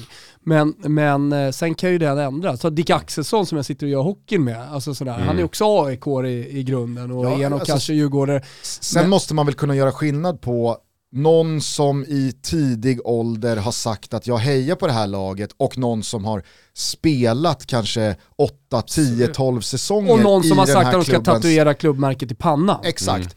Och, och jag Det men- tror jag ingen skulle säga idag för övrigt. Ja det är nog tveko. Nej, men jag menar bara att, alltså, rätta mig om jag har fel, men både Kim Bergstrand, Thomas Lagerlöf och Bosse Andersson gick väl eh, varvet runt Råsunda när den skulle rivas som gamla AIK-hjältar. Ja eh, det vet jag faktiskt. Jo för de Ja, men de- samlade ihop någonting. Då. Precis, ja, det var ju ja. 500, alltså det var ju hela, hela, hela gänget var fan där när eh, Råsunda skulle gå i graven. Eh, och att tre, alltså de, de kanske tre tyngsta sportsligt ansvariga rollerna i Djurgården eh, besitts av personer med en väldigt tydlig AIK-koppling. Alltså jag, jag kan på ett sätt gilla att det är så för att det också visar att vi har en sund rivalitet snarare än att det är no-go zone. Men jag kan samtidigt verkligen förstå det problematiska i det. Va, va, hur ser du på det? Ja men det är ju, ja, alltså ja, jag vet inte hur jag ska säga. Alltså jag kan ju säga om, om Bosse då, om vi ska kommentera honom liksom det. För, för mig har ju inte han, alltså jag, jag kan inte, förs- jag, jag kan inte tänka mig, jag kan inte förstå att han har legat i Gnaget. Alltså, alltså, Ja, det är fan svårt att ta in. ja, jag kan inte ta in det även fast jag vet det. Det är fel, det är så fake news. Mm. det är två säsonger. Nej men det var ju bara, och jag vet, alltså han är ju, han är ju djurgårdare i sin barnsben. Det är han ju, det vet ju ni också. Men sen så blev det, vi var ju skitdåliga då. Men på hade de den tiden ska väl också sägas, liksom att, precis som Mm. du säger, att eh, eh, allsvenskan såg annorlunda ut. Ja. Förutsättningarna för att eh, liksom, kunna eh, leva på fotbollen, det kunde man ju inte ens många. Eh, det, nej, det var, ju, var ju som- mycket sämre. Så att, eh, f- fanns det ett lag i allsvenskan Mm. i staden du bodde som faktiskt kunde erbjuda dig pengar, det, eh, där måste man förstå människan också. Mm. Att eh, fan, jag, jag älskar att lira fotboll, jag vill lira fotboll. Och då, Mm. Ja, då kanske var det det. var eh, Ja. Mm. ett av få alternativ att spela fotboll på heltid. Men det, det, där fanns ju också sådana som körde, alltså vi hade ju en som vann skytteligan som hette Leffe Sköld på 60-talet. Han gick direkt från AIK till Djurgården. Och då gjorde han för han, liksom, han trivdes inte och han var dålig i AIK och så blev han jättebra i Djurgården. Så det kan ju vara sådana grejer. Men apropå det, det taskigaste man kan göra mot mig då, P. Kortsak, det gör man ju på en svensexa. Så det var ju ganska lättläst att de satte på en AIK-tröja på mig och så fick jag stå utanför NK med en bössa som det stod en bagare till en gnagare. Jag samlade in 230 spänn. Och, eh, och så tänkte jag ju säga, men det där skiter vi att sätta in på. Då swishar man inte på den tiden. Nej. Så. Men då tar min bror Erik, som jag sa innan, som Ja. är gnagare. Och eh, då tar jag och sätter in det och så skriver han, detta är en personlig gåva från Pelle Kortsak. Så den gåvan finns. Ja, och då fick jag tack i AIK Nytt. Det var inte bra. Älskar för övrigt att du pratar om dig själv i tredje person som P. Kotschak. Ja, det är ju. Zlatan och jag som Ah, gör det. det är ju det. tredje Så ska det person. vara. Otroligt. Jaha, nu lider året snart mot sitt slut och vi vill skicka en hälsning, en extra hälsning till alla våra härliga vänner på K-Rauta som har varit med under hela 2021 och gjort varje månad till någonting extra. Ja, men jag tycker verkligen det. Vi är stolta att ha dem som samarbetspartner och att de lyckades till och med under 2021 att få Gusten att bli en hobbysnickrare. 2022 hörni, det blir mitt år. Avsluta året med Coreouta. Gå in på Coreouta.se för nu är rean igång. Skynda dit, hitta fina erbjudanden på verktyg och prylar som får dig redo för alla härliga renoveringsprojekt under 2022. Passa också på att starta nya året med att bli medlem i deras kundklubb för att ta del av alla mängder erbjudanden som kommer komma nästa år. Avslutningsvis, stort tack Coreouta. Kitos kitos, vi älskar er. Ni som har lyssnat på Toto 5, ja ni som inte har gjort det, gör det. Men ni som har lyssnat vet att vi gör den podden tillsammans med Stadium. Och de fina gamla Norrköpingsföretaget har ju ett engagemang och gör ett jobb bland klubbar och föreningar i landet för att skapa en så bra sportmiljö som möjligt. Och de försöker alltid möjliggöra förändringar och jobba ständigt med utveckling, både internt och externt med föreningar och klubbar. De lever efter sin vision och i samarbete med föreningar och andra delar av samhället så vill de inspirera fler till ett liv i rörelse och helt enkelt aktivera världen. De eh, stöttar väldigt många föreningar och det här tycker jag är bra. Som jobbar med projekt som riktar sig till ungdomar som på olika sätt befinner sig i utanförskap.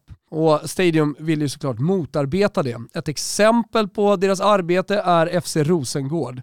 Det har de gjort fantastiskt. En annan klubb de är med och stöttar är BP och i frågor kring jämställdhet och aktiviteter för unga så har Stadium ett väldigt, väldigt nära samarbete med BP.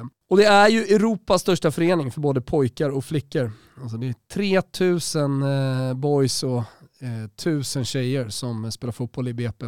Och eh, målet där är att jämställdhet ska genomsyra hela verksamheten med fokus på ja, men resursfördelning, och det, det är lite så här tråkigt, så här, vadå resursfördelning? Men det är så otroligt viktigt att eh, man får samma möjligheter att satsa på sin sport, både pojkar och flickor. Det är lika behandling såklart och ökad kunskap kring de här ämnena.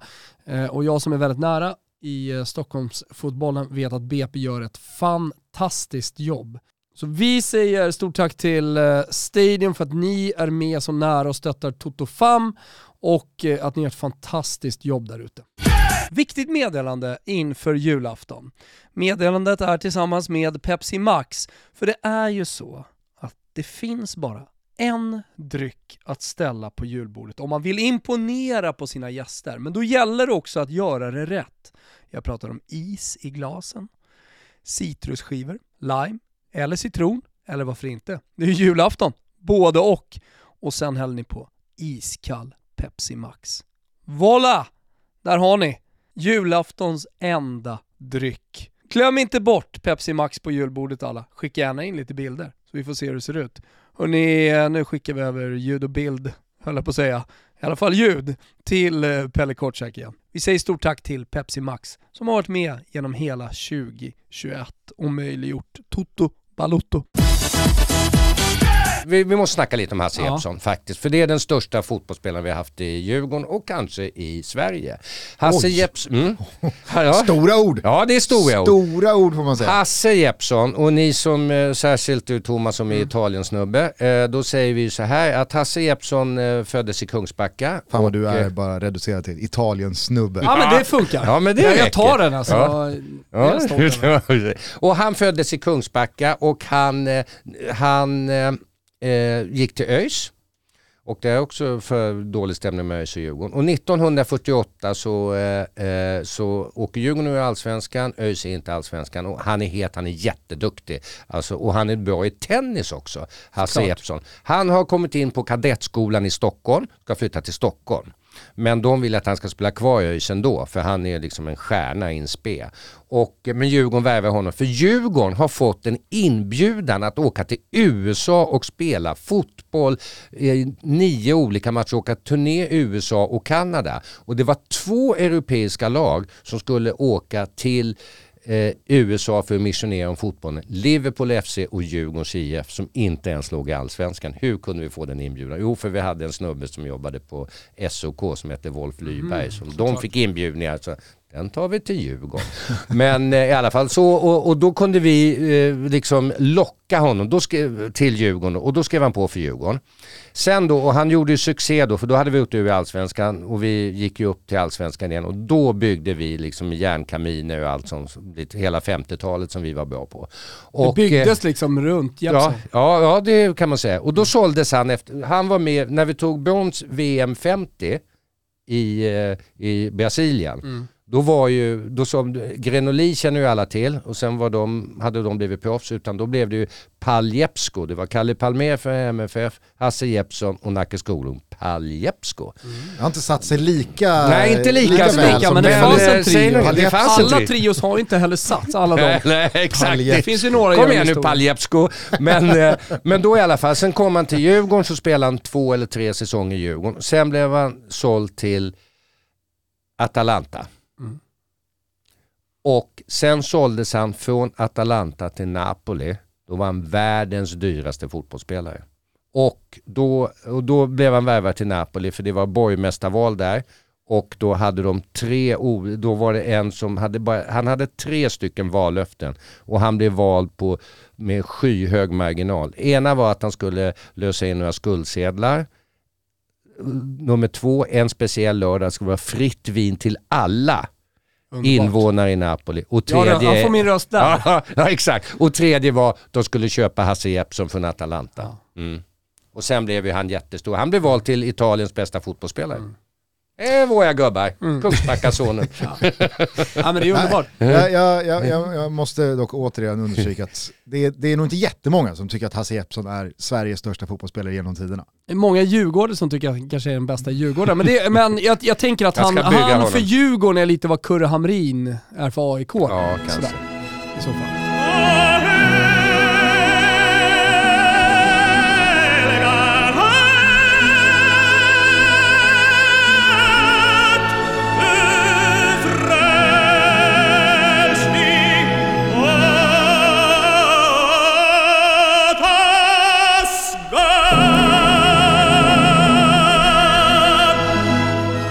När vi spelade på Kristineberg på 90-talet när de byggde om eh, stadion och så vidare.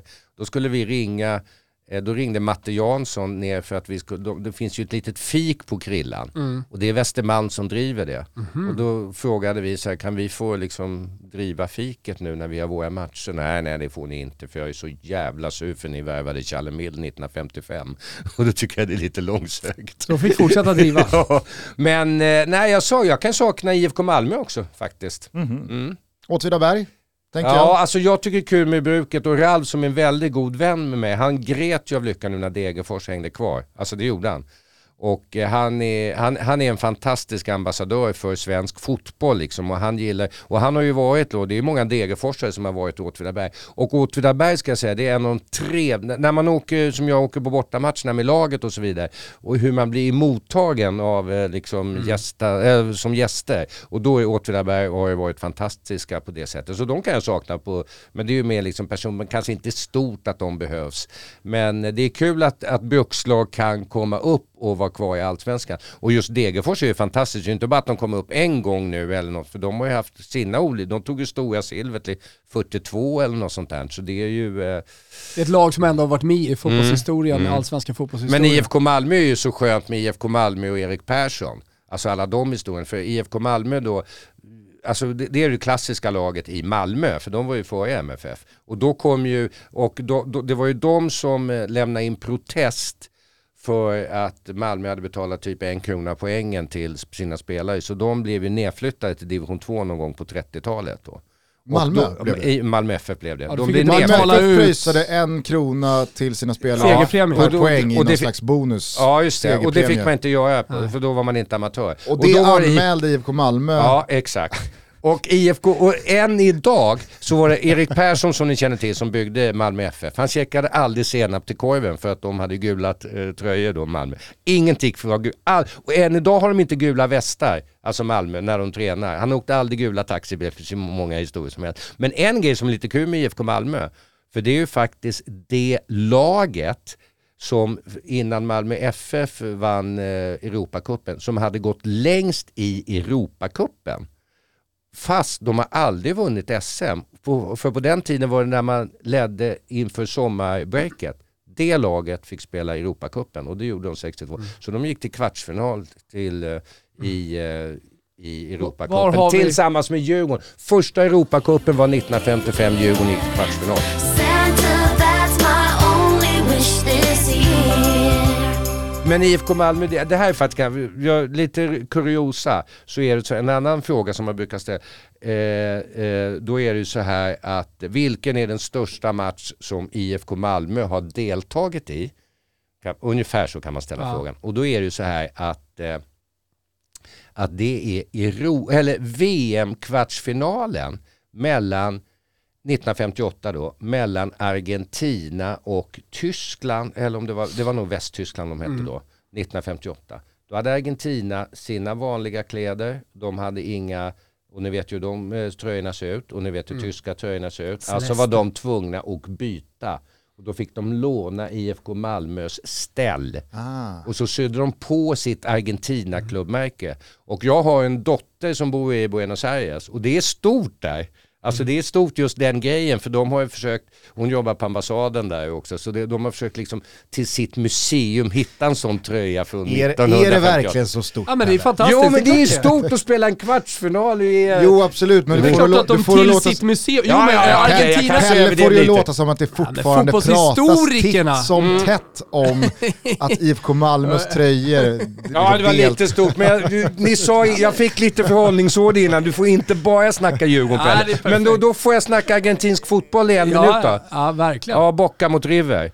Alltså, och Bocca vet ni varför de har de färgerna. Ja, det vet ju alla. Det är gulblått skepp som kom. Skepp som kom ja. in. Ja, och sen River då är ju deras antagonister. Mm. Och jag var ju nere och hälsade på min dotter då när det var River Bocca i den här Libertadores som mm. ni vet. Mm. Många så här bucket list match. Ja just det. Eller superklassiko. Ja, superklassiko. Men jag har varit på, eh, och men då skulle Bocca, eh, då gick vi och tittade på en Bocca-match jag och Linda. Och då säger hon till mig så här, du får inte, jag har ju massor med sportkläder med Djurgårdsmärke på och det är Adidas. Och då säger han, pappa du får inte ha Adidas kläder på sig för Adidas är River. Ja, liksom och de är Nike.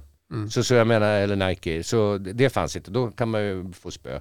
Sen hade de en öppen, för vi var nere där när det var Libertadores, jag och min fru. Och, eh, och då, eh, då skulle de ha en öppen träning, Boca Juniors. Och liksom det är otroligt många eh, alltså, stora Bocca-supportrar som aldrig varit inne där på i karamellburken. Mm. mm, och då skulle de få gå in på en öppen träning och då sa jag ju till min dotter att jag ska gå på öppen träning. Så, så pappa du ska inte gå på öppen träning sa hon bara. Det och det blev ju jättekaos. Det blev, ja, de hade, ja vi öppnar väl ett eh, vändkors mm. eller vad det heter. Så det blev ju total kaos där. Alltså. Jag såg alldeles nyligen, jag tror jag la ut det på vår Instagram också, en bild på, eller en film på Eh, en drönare som eh, liksom zoomar över en eh, kö och så mm. åker den bara. Liksom, så och den tar okay. aldrig slut, den är oändlig.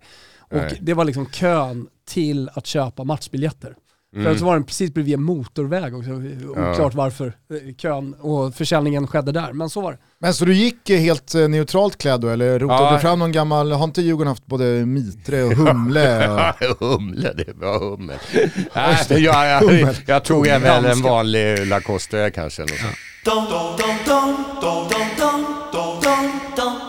Alltså om vi tar lite eh, Djurgårds bara så här snabba, då kan vi säga Stjärtenauden som ni kommer ihåg, holländaren som spelar Djurgården. Ja. Han, han kom in i halv, han snackar jättebra svenska fortfarande, det är 10 år sedan, det här är 2000, det är snart 20 år sedan. Jag träffade honom i helgen och snackar jätte, och han har ordförråd som man kan säga rörmokare och sådana grejer. Han kan säga rör. men- Nej, men- bra, det Ja, finns något bra. det. Det tycker jag Ja, är jag bra. tycker fan det finns Han något. Men, men han kom in i halvtid på en match och är supersur för han har fått julkort av domaren. Och vi förstod ingenting och det var alltså ett gult kort av domaren. Jag har fått julkort av domaren. Jävla domaren. Det är den ena. Det snackades ju om att uh, Stjärtenauden hamnade i onåd med Djurgården och kanske framförallt Soran Lukic för att han hade en affär med hans dotter. Inga kommentarer. Inga Jag kommentarer. hänvisar till min diplomatiska status.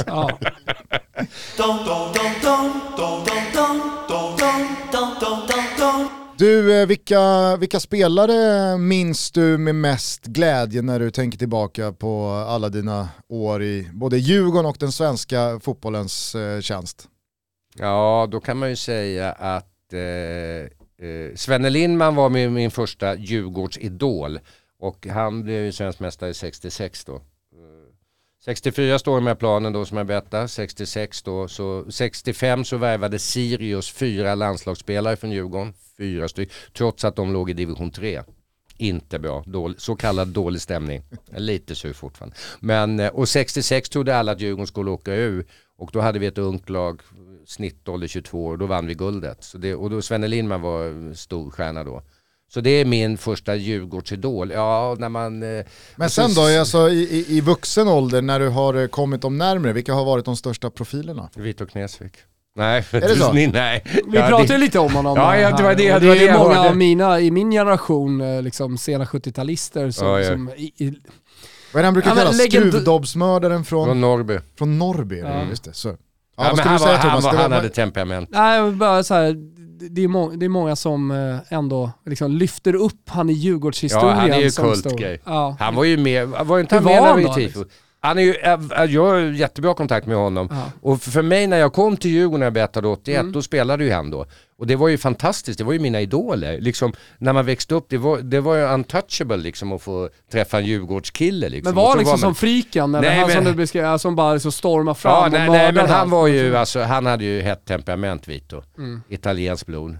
Halv italiensk, halv jugge, får man säga så då? Ja, det sådär. får man. ja, det var... Det var alldeles utmärkt. Så det, det, det, det, är mer, det är mer gränspuck än att bara engelsk säga kines. engelsk-kines. Ja, jo det är det. det, är det. Som är 100% Mm. Ja, rimligt det. att säga. Ja, ja. Ja, men i alla fall, så han har ju temperament. Världens snällaste kille utanför som det brukar vara. Men, äh, och även när vi spelade då i veteranlaget, i C-laget, vi hade ett veteranlag som spelade mot eh, alltså B-lag, alltså typ division 8-lags B-lag spelade vi. Så vi var med i reservlagsserien, eh, senior, och det var C-laget som vi kallade det för. Och eh, han, eh, mm, han var utvisad ganska ofta där också. Så, så han, eh, men världens finaste kille men väldigt hett temperament, Vito Knesevik. Alltså sen när vi värvade då, alltså när vi byggde laget då på 2000-talet då på Kim och Isak och, och så vidare. Men sen Eh, ja, och sen var det ju kämpar då på, på ni- 90, alltså 80 och 90-talet hade vi det ju tufft då, så det var ingen som stack ut direkt. Sådär. Peter Langemar.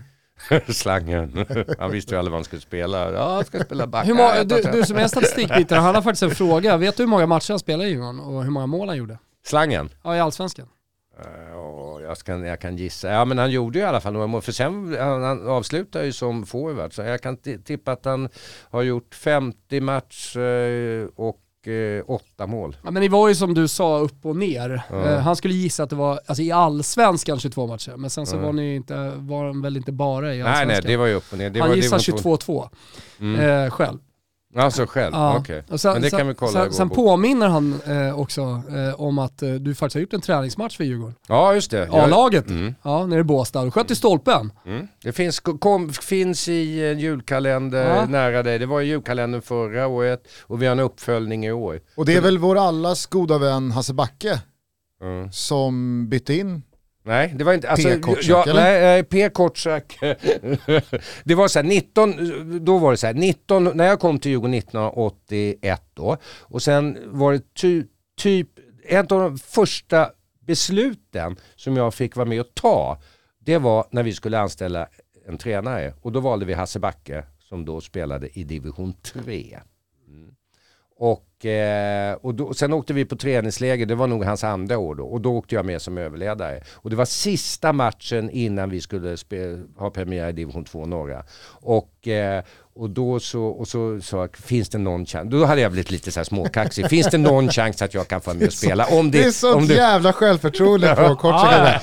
Alltså det är helt orimligt att du i din roll frågar Ska in. tränaren om Ja, det ja. finns var någon möjlighet. Ja, ja, ja. Finns Det var det någon möjlighet? Nej, det var inte, det här var, det här var Jugoslavien. Jaha, gör jag? Ja, i Split. Jaha. Mm, Alltså, vi, var vi pratar, vi pratar Ja, genrepet innan första riktiga seriematchen. Mm, Och exakt. Ah, ja. Pelle tycker på riktigt att det är rimligt att fråga, finns, finns det någon? Ja exakt, möjlighet precis och det är så jävla bra analys. För då är det fortsättning, då är det in. fortsättning så här, okej, är det avgjort liksom och det står 5-6-0 då kan du få hoppa in och spela två minuter. Ja, och då i alla fall så eh, Eh, och sen stod det 1-0 och det var lite halvdålig stämning. Det var mot, inte mot Hajduk Split utan det var mot FC Split, ett Ja. annat lag. Och då tänkte jag, jag satt, men då, då säger Hasse till mig, du värmer upp eller sen? Och så jag värmer upp jätte- duck, duck, duck, duck. Och sen då så... Alltså på, sen- en, på, en, sen- på en skala från eh, liksom 1 till 10, hur bra fotbollsspelare var du på den här tiden? Ett. Jag är världens sämsta. Jag, kan inte, jag är världens sämsta. Men jag, jag var ganska snabb ändå och låg ty, tyngdpunkt som är ganska bra i fotboll. Ja, men, men och, då, och så står jag där liksom och killarna ser ju liksom att jag är på väg in. Men sen blir det ingen avblåsning. Så tänkte jag, ska jag vara så jävla nära så blir det ingen avblåsning. Sen kommer Christer Nordström från Eskilstuna som vi kallade för latte, för han jobbar som sophämtare. I latrinen så blev det Ah. latte, men det är en annan sak. Mm, och så blir han fälld och så blir det straff. Då vänder sig killarna till mig och säger Pelle tar den. Mm. Och då, men det, det, och då blir, det har jag ångat hela livet att jag inte tog den. Du För bangade då, ur? Jag bangade ur. För jag tänkte det, och då tänkte Så jag hade du stolpen så här, läge att sätta den Nej, också? nej men det var ju, ja precis, men det är tio år senare. Jo, ja, men jag menar, Mm, då hade du men läge då att göra mål igen. ju. Och då, Men då tänkte jag, det här ska tyst, men då tänkte jag så här, okej, då blir det så här, tidningarna ringer ju ner för det är i alla fall genrep innan. Det blev 1-1, vem gjorde målet? Och så där tänkte jag, men det, det hade vi kunnat Det är fejka. så jävla lika delar underbart som oseriöst. Ja, jag vet. Att Backe Det byter in Pelle Kortsak. Ja, men, Det är, och då, det är, underbart det är, Men då ja, vi- men det är ju också, det, det, mm, det, men det finns en historia, vänta, det är vänta. Långt ifrån dagens, liksom, Ja, det är ju exakt. långt, långt Men-. Jesper Jansson hoppar in i Bayern i genrepet. Ja, han ju spela. men då, då säger jag, sen ska Lars Yxan. Gunnar leda en presskonferens som han alltid gjorde för division 2 norr, som hade sin egen presskonferens, alltså sån här som allsvenska startar, sån här starta upp. Och då ska han gå, gå med Backe, för jag säger det här, jag retar ju Lars Gunnar att jag hade spelat i A-laget, men du får inte snacka om det. Och så kommer han ju, och så kunde ju inte han hålla sig, och då säger han till Backe så här, att hör du, jag hörde att du provade en intressant kille i slutet mot och han vred sig liksom, för det var ju tystnadsplikt för den. Och då säger Lars Gunnar, nej men det, det är en sån skön historia så jag berättar den för alla, så det kommer ju ut då. Det är väl ungefär Mm. som om typ Bartosz hade bytt in Niklas Strömstedt. ja, ungefär. Mm. Ja. Någon slags luddig, Mm. inte längre väl, men han, har väl någon, han hade väl någon slags luddig roll i Simon Strands valberedning där för något år sedan. Och att såhär, ja men vad fan. Och, och, framförallt att Niklas Strömstedt kommer ner till Bartosz, finns det någon, fi- finns det en möjlighet Nej att men jag kan... Yxan som jag sa hoppar in i, från Yxkull hoppar in i Bayern i genrepet. Men varför kan det inte vara så höll jag på att säga. Ja. Men, men sen Jo då... men det är, väl- det Ja, är, det är väl det här vi pratade om tidigare. Ja. Alltså, så här, man, man, man vill ju att svensk fotboll, alltså jag i alla fall, och jag tror Mm. många känner lite samma sak, att det där är ju, det där är ju underbart. Men samtidigt så är det ju så fullständigt otänkbart Ja, exakt. idag. Jo Och men det sen finns blir det ju också att vi jävligt- hamnar... Det finns någonting jävligt trist i att det är så Ja. otänkbart Vi, idag. vi hamnar ju också i ett läge där supportrar jobbar att man ska sälja för 30, 40, 50 miljoner, lika mycket som man jobbar en seger. Mm. Och man är VAR-motståndare samtidigt som man är förbannad på domaren som missar Mm. 20 cm offsider. Och det värsta Man är emot finns- den moderna fotbollen, men det Exakt. finns saker i den moderna fotbollen man gillar. Så vi hamnar ju i ett läge där vi är lite splittrade. Ja, och, den moderna supporten. Exakt, och det finns ju så jäkla mycket just när det kommer till den svenska fotbollen som är paradoxalt och som man, man står i båda ringhörnorna och man slits men- mellan det här Exakt, och men det jag där. hör ju hur, hur eh, P. Kortsak gillar att Djurgården idag bedrivs som en professionell stor verksamhet samtidigt som liksom, benen står djupt rotade i fotbollshistorien. Eh, och det, det är väl någon härlig, det är väl det som är allsvenskan då, en härlig mix av det, det moderna. Och vi hittar vår väg att eh, ta oss fram eh, i liksom fotbollens framtid. och jag tror att vi fortsätter att skapa något eget, unikt i Sverige. Och det är det någonstans som är det, ja, men det, det, det som gör allsvenskan till en så underbar Men det var ju någon i, serie. Bund, precis, det var ju någon i Bundesliga, någon, det här är kanske 20 år sedan som jag läste det, som, som hade pyntat in jättemycket kul i en klubb. Och hans högsta dröm var att få spela fem minuter. Och det fick jag. Och då fick, satt ju han på bänken i några omgångar till det blev en match som han kunde hoppa in och fick spela fem minuter. Men sen liade jag, sen, sen blev jag kaxigare och kaxigare med jag var liksom i Djurgården. Och sen var det år 95. Då var jag, då tyck, då var jag varm i kläderna. Då kunde jag ställa krav. eller. Och då var vi på träningsläger i Båstad som jag hade fixat. Och, Såklart. eh, och, och killarna älskar ju mig för det är Bå, Båstadveckan, träningsläger. Jag hatar dem inte. Och, och Fred Persson sa det enda gången man kommer hem från ett träningsläger sämre tränade än när man åkte dit. De var ute varje kväll. Och då spelade vi då en match mot Båstad. Det var liksom betalningen för rummen eller vad man säger. Ja, Det var ju på det. Vi, hade, vi kunde inte åka på läger för vi hade inga pengar. Men då gjorde man en bytes. Och då fick jag hoppa in när det var fem minuter kvar. Och då hade jag ju sagt, då ska jag spela for. Jo, då sa jag faktiskt, ja, men då hade jag sagt till Glenn, det var ju Grönis, då hade jag sagt till Schiller som var lagledare då. Ja, då hade jag sagt till honom så här, eh, nej men då, då frågar jag Grönis. Eh, nu, Anders nu vill jag, ja var just det, som var Ja. tränare, nu ska jag spela. Och då hör jag hur Gre- Grönis viskar till Schiller. Menar han allvar? Rimligt. Rimligt. ja, Rimlig fråga Och då fick jag hoppa in och då, och då hade jag ju sagt till killarna, och kommer jag in, alla passningar till mig. Alltså, och, eh, och då, gjorde- då drog Nebbo några gubbar och passade mig och så sköt jag i stolpen. Det är så bittert alltså. Med mina barn på läktaren. Påminner lite om när eh, jag Mm. spelade i Bele Barkarby för eh, 10-12 år sedan. Mm. Och Putte Ramberg valde att förlägga träningslägret till Visby vecka 29. Ja, för att okej. alla citat ändå är där. Ja, Annars, det blir, det, bra. annars blir det inget träningsläger. Så att det, var, det var träning på förmiddagen och kallis på eftermiddagen. Ja, ja, det är bra. Det är vackert. Oh, the weather outside is frightful, but the fire is so delightful. Since we've no place to go, let it snow, let it snow, let it snow. Men eh, vilka spelare har gjort avtryck på det utanför eh, Djurgårdens eh, blårandiga färger då? Alltså vilka, vilka tycker du har eh, förtjänat att omnämnas i det här avsnittet när Pelle Kotschack blickar tillbaka på den allsvenska historien som han upplevt? Ja, allt. ja, men får jag ta landslagshistoria också då? Ja, eller? det är klart. Alltså Ralf Ralf är en väldigt god vän med mig. För, och eh, vi umgås ju familj, han bor i Båstad också på somrarna och så vidare. Men eh, så, och han var ju stor när han kom liksom som, som en eh, idol. Hängde Eh, du med för några år sedan när Alf Edström trodde att han hade träffat Mattias Concha i, vad var det, Kollerup? Ja, exakt. Och kontaktade Mattias Concha på Twitter för att han var jävligt... Kan ha varit Facebook va? Nej jag tror att det var Twitter. Nej, eh, Han var jävligt Twitter. besviken på Concha för att han inte hade hälsat tillbaka när Ralf Edström då hade morsat på Concha på någon restaurang eller något café Ja, eller vad det nu var. okej. Men problemet var att det var ju inte Mattias Concha. Så att Ralf spydde galla Ja, över Concha inför öppen ridå på Twitter och Concha fattade absolut ingenting. vad, vad pratar du om Ralf? Ja, ja, det var inte bra. Nej men Ralf var ju, alltså 74-laget var ju, var, var ett fantastiskt lag då, eh, VM-lag 74. Kunde ju verkligen var ju hävda sig också. Ja, ja men Största. precis.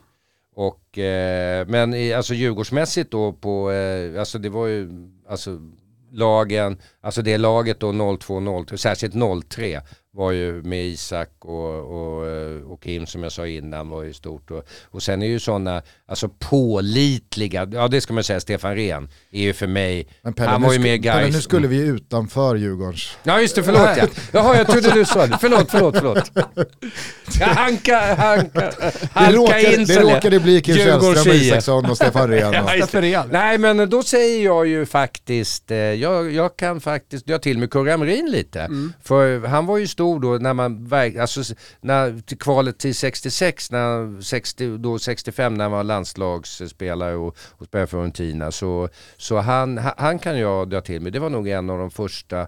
Min morsa gillade alltid Bergdorf för han var så snygg. Ja. Åke Bergdorf Johansson och, han, och då läste man på alfabilderna såna bilder som man fick i att han hade bensinmack i Norrköping.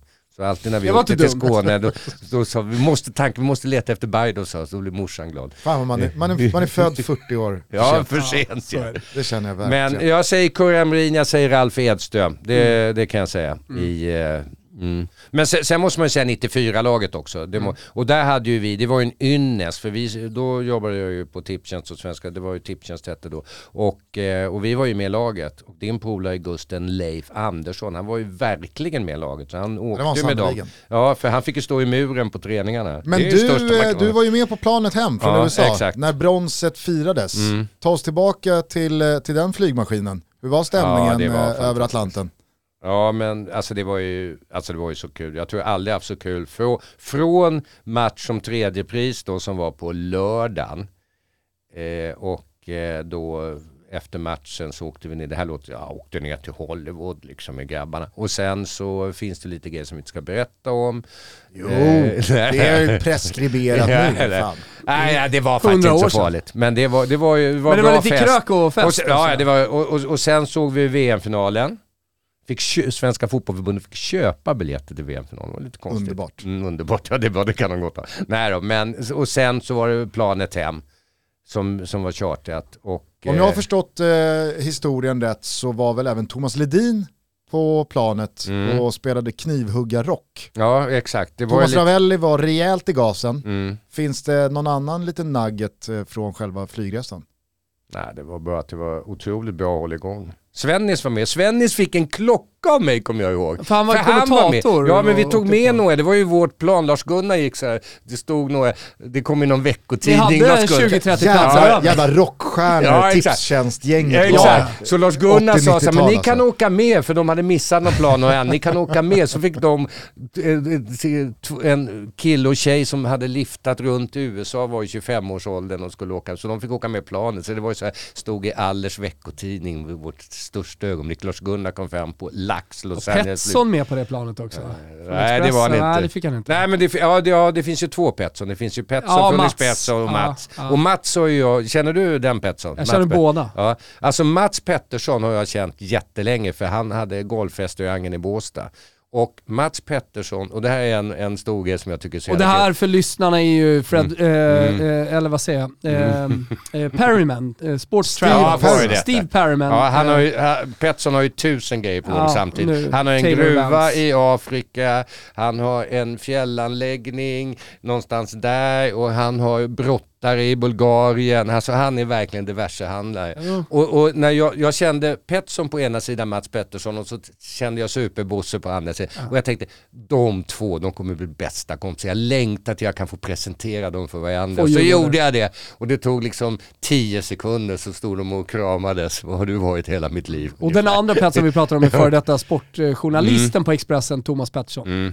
Röker cigarr ofta och Ja. sitter på På Söder vid va? Ja, något café där. Ja, och- Men eh, den hemresan var fantastisk. Och sen, var jag, nu ska jag liksom eh, ännu mer eh, eh, skryta över mitt roliga liv eller vad jag nu ska använda för ord. För, för innan här var det ju när vi tog OS-guld i Lillehammer i hockey. Det var också Lars-Gunnar och jag med. Och på Det planet där. Det är klart. Det var ett bra år var 94. jättekul. Tipsgänget. Ja, tipsgänget. Ja, det var kul.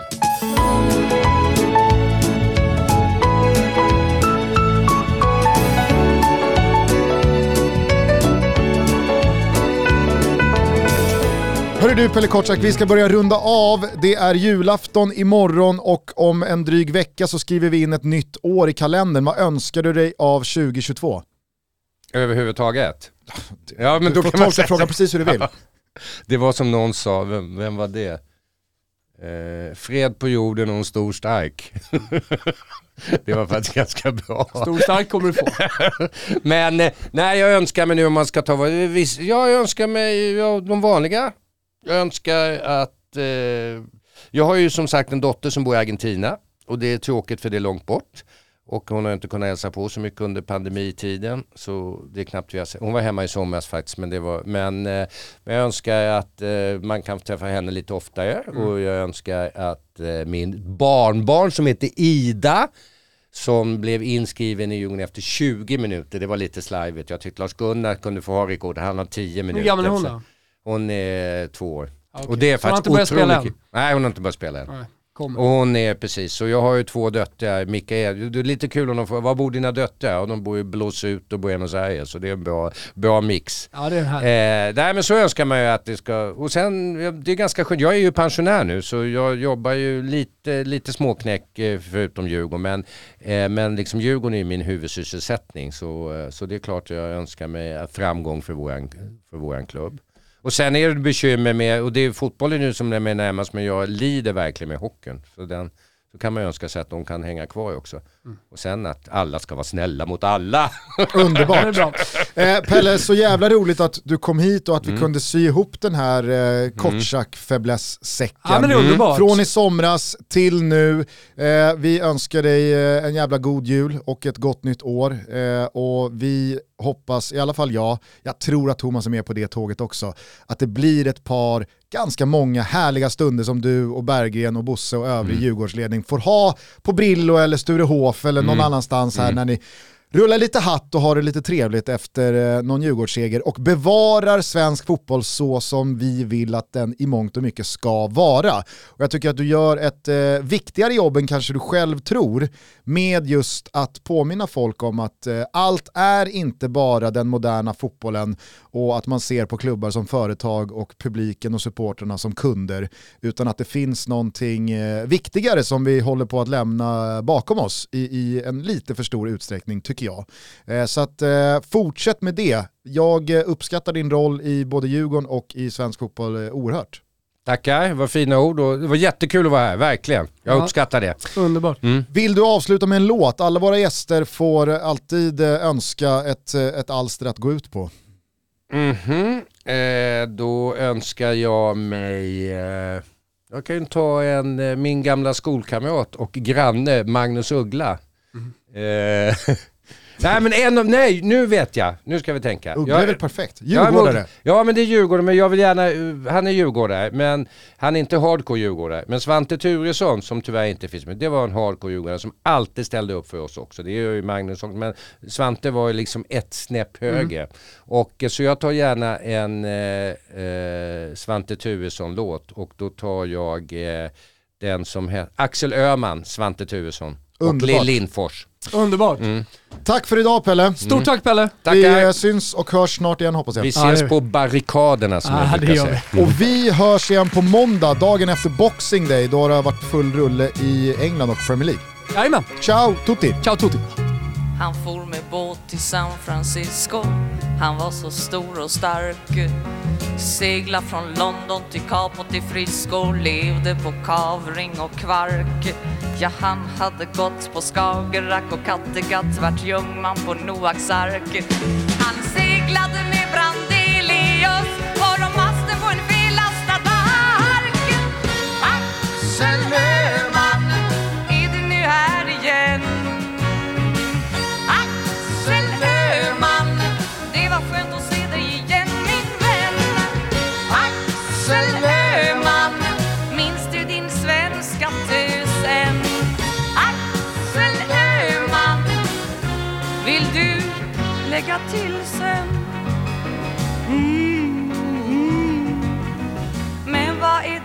du verkar så förändrad och din blick är så tom?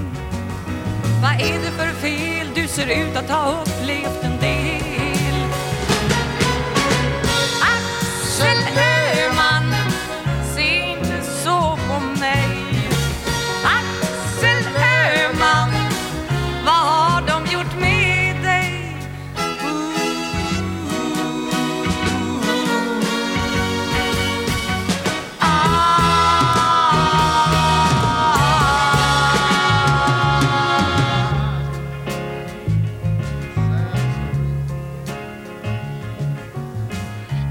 I land i San Francisco kvart över five o'clock.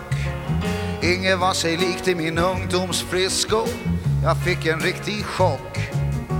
Jag som vart van att ge en smäll och få en själv fick blommor istället för knock Och man bjöd mig på en pipa med tobak så jag glömde mina åderbråck. Axel Öhman, ingenting är som förr. I Havanna har stängt sin dörr. Axel Öhman, i Amsterdams glädjekvarter har en sjöman knappt råd att köpa en varmkorv mer. Axel Öhman, jungfrun på Jungfrusund har blivit gammal, lös och slapp i barmen som var så rund.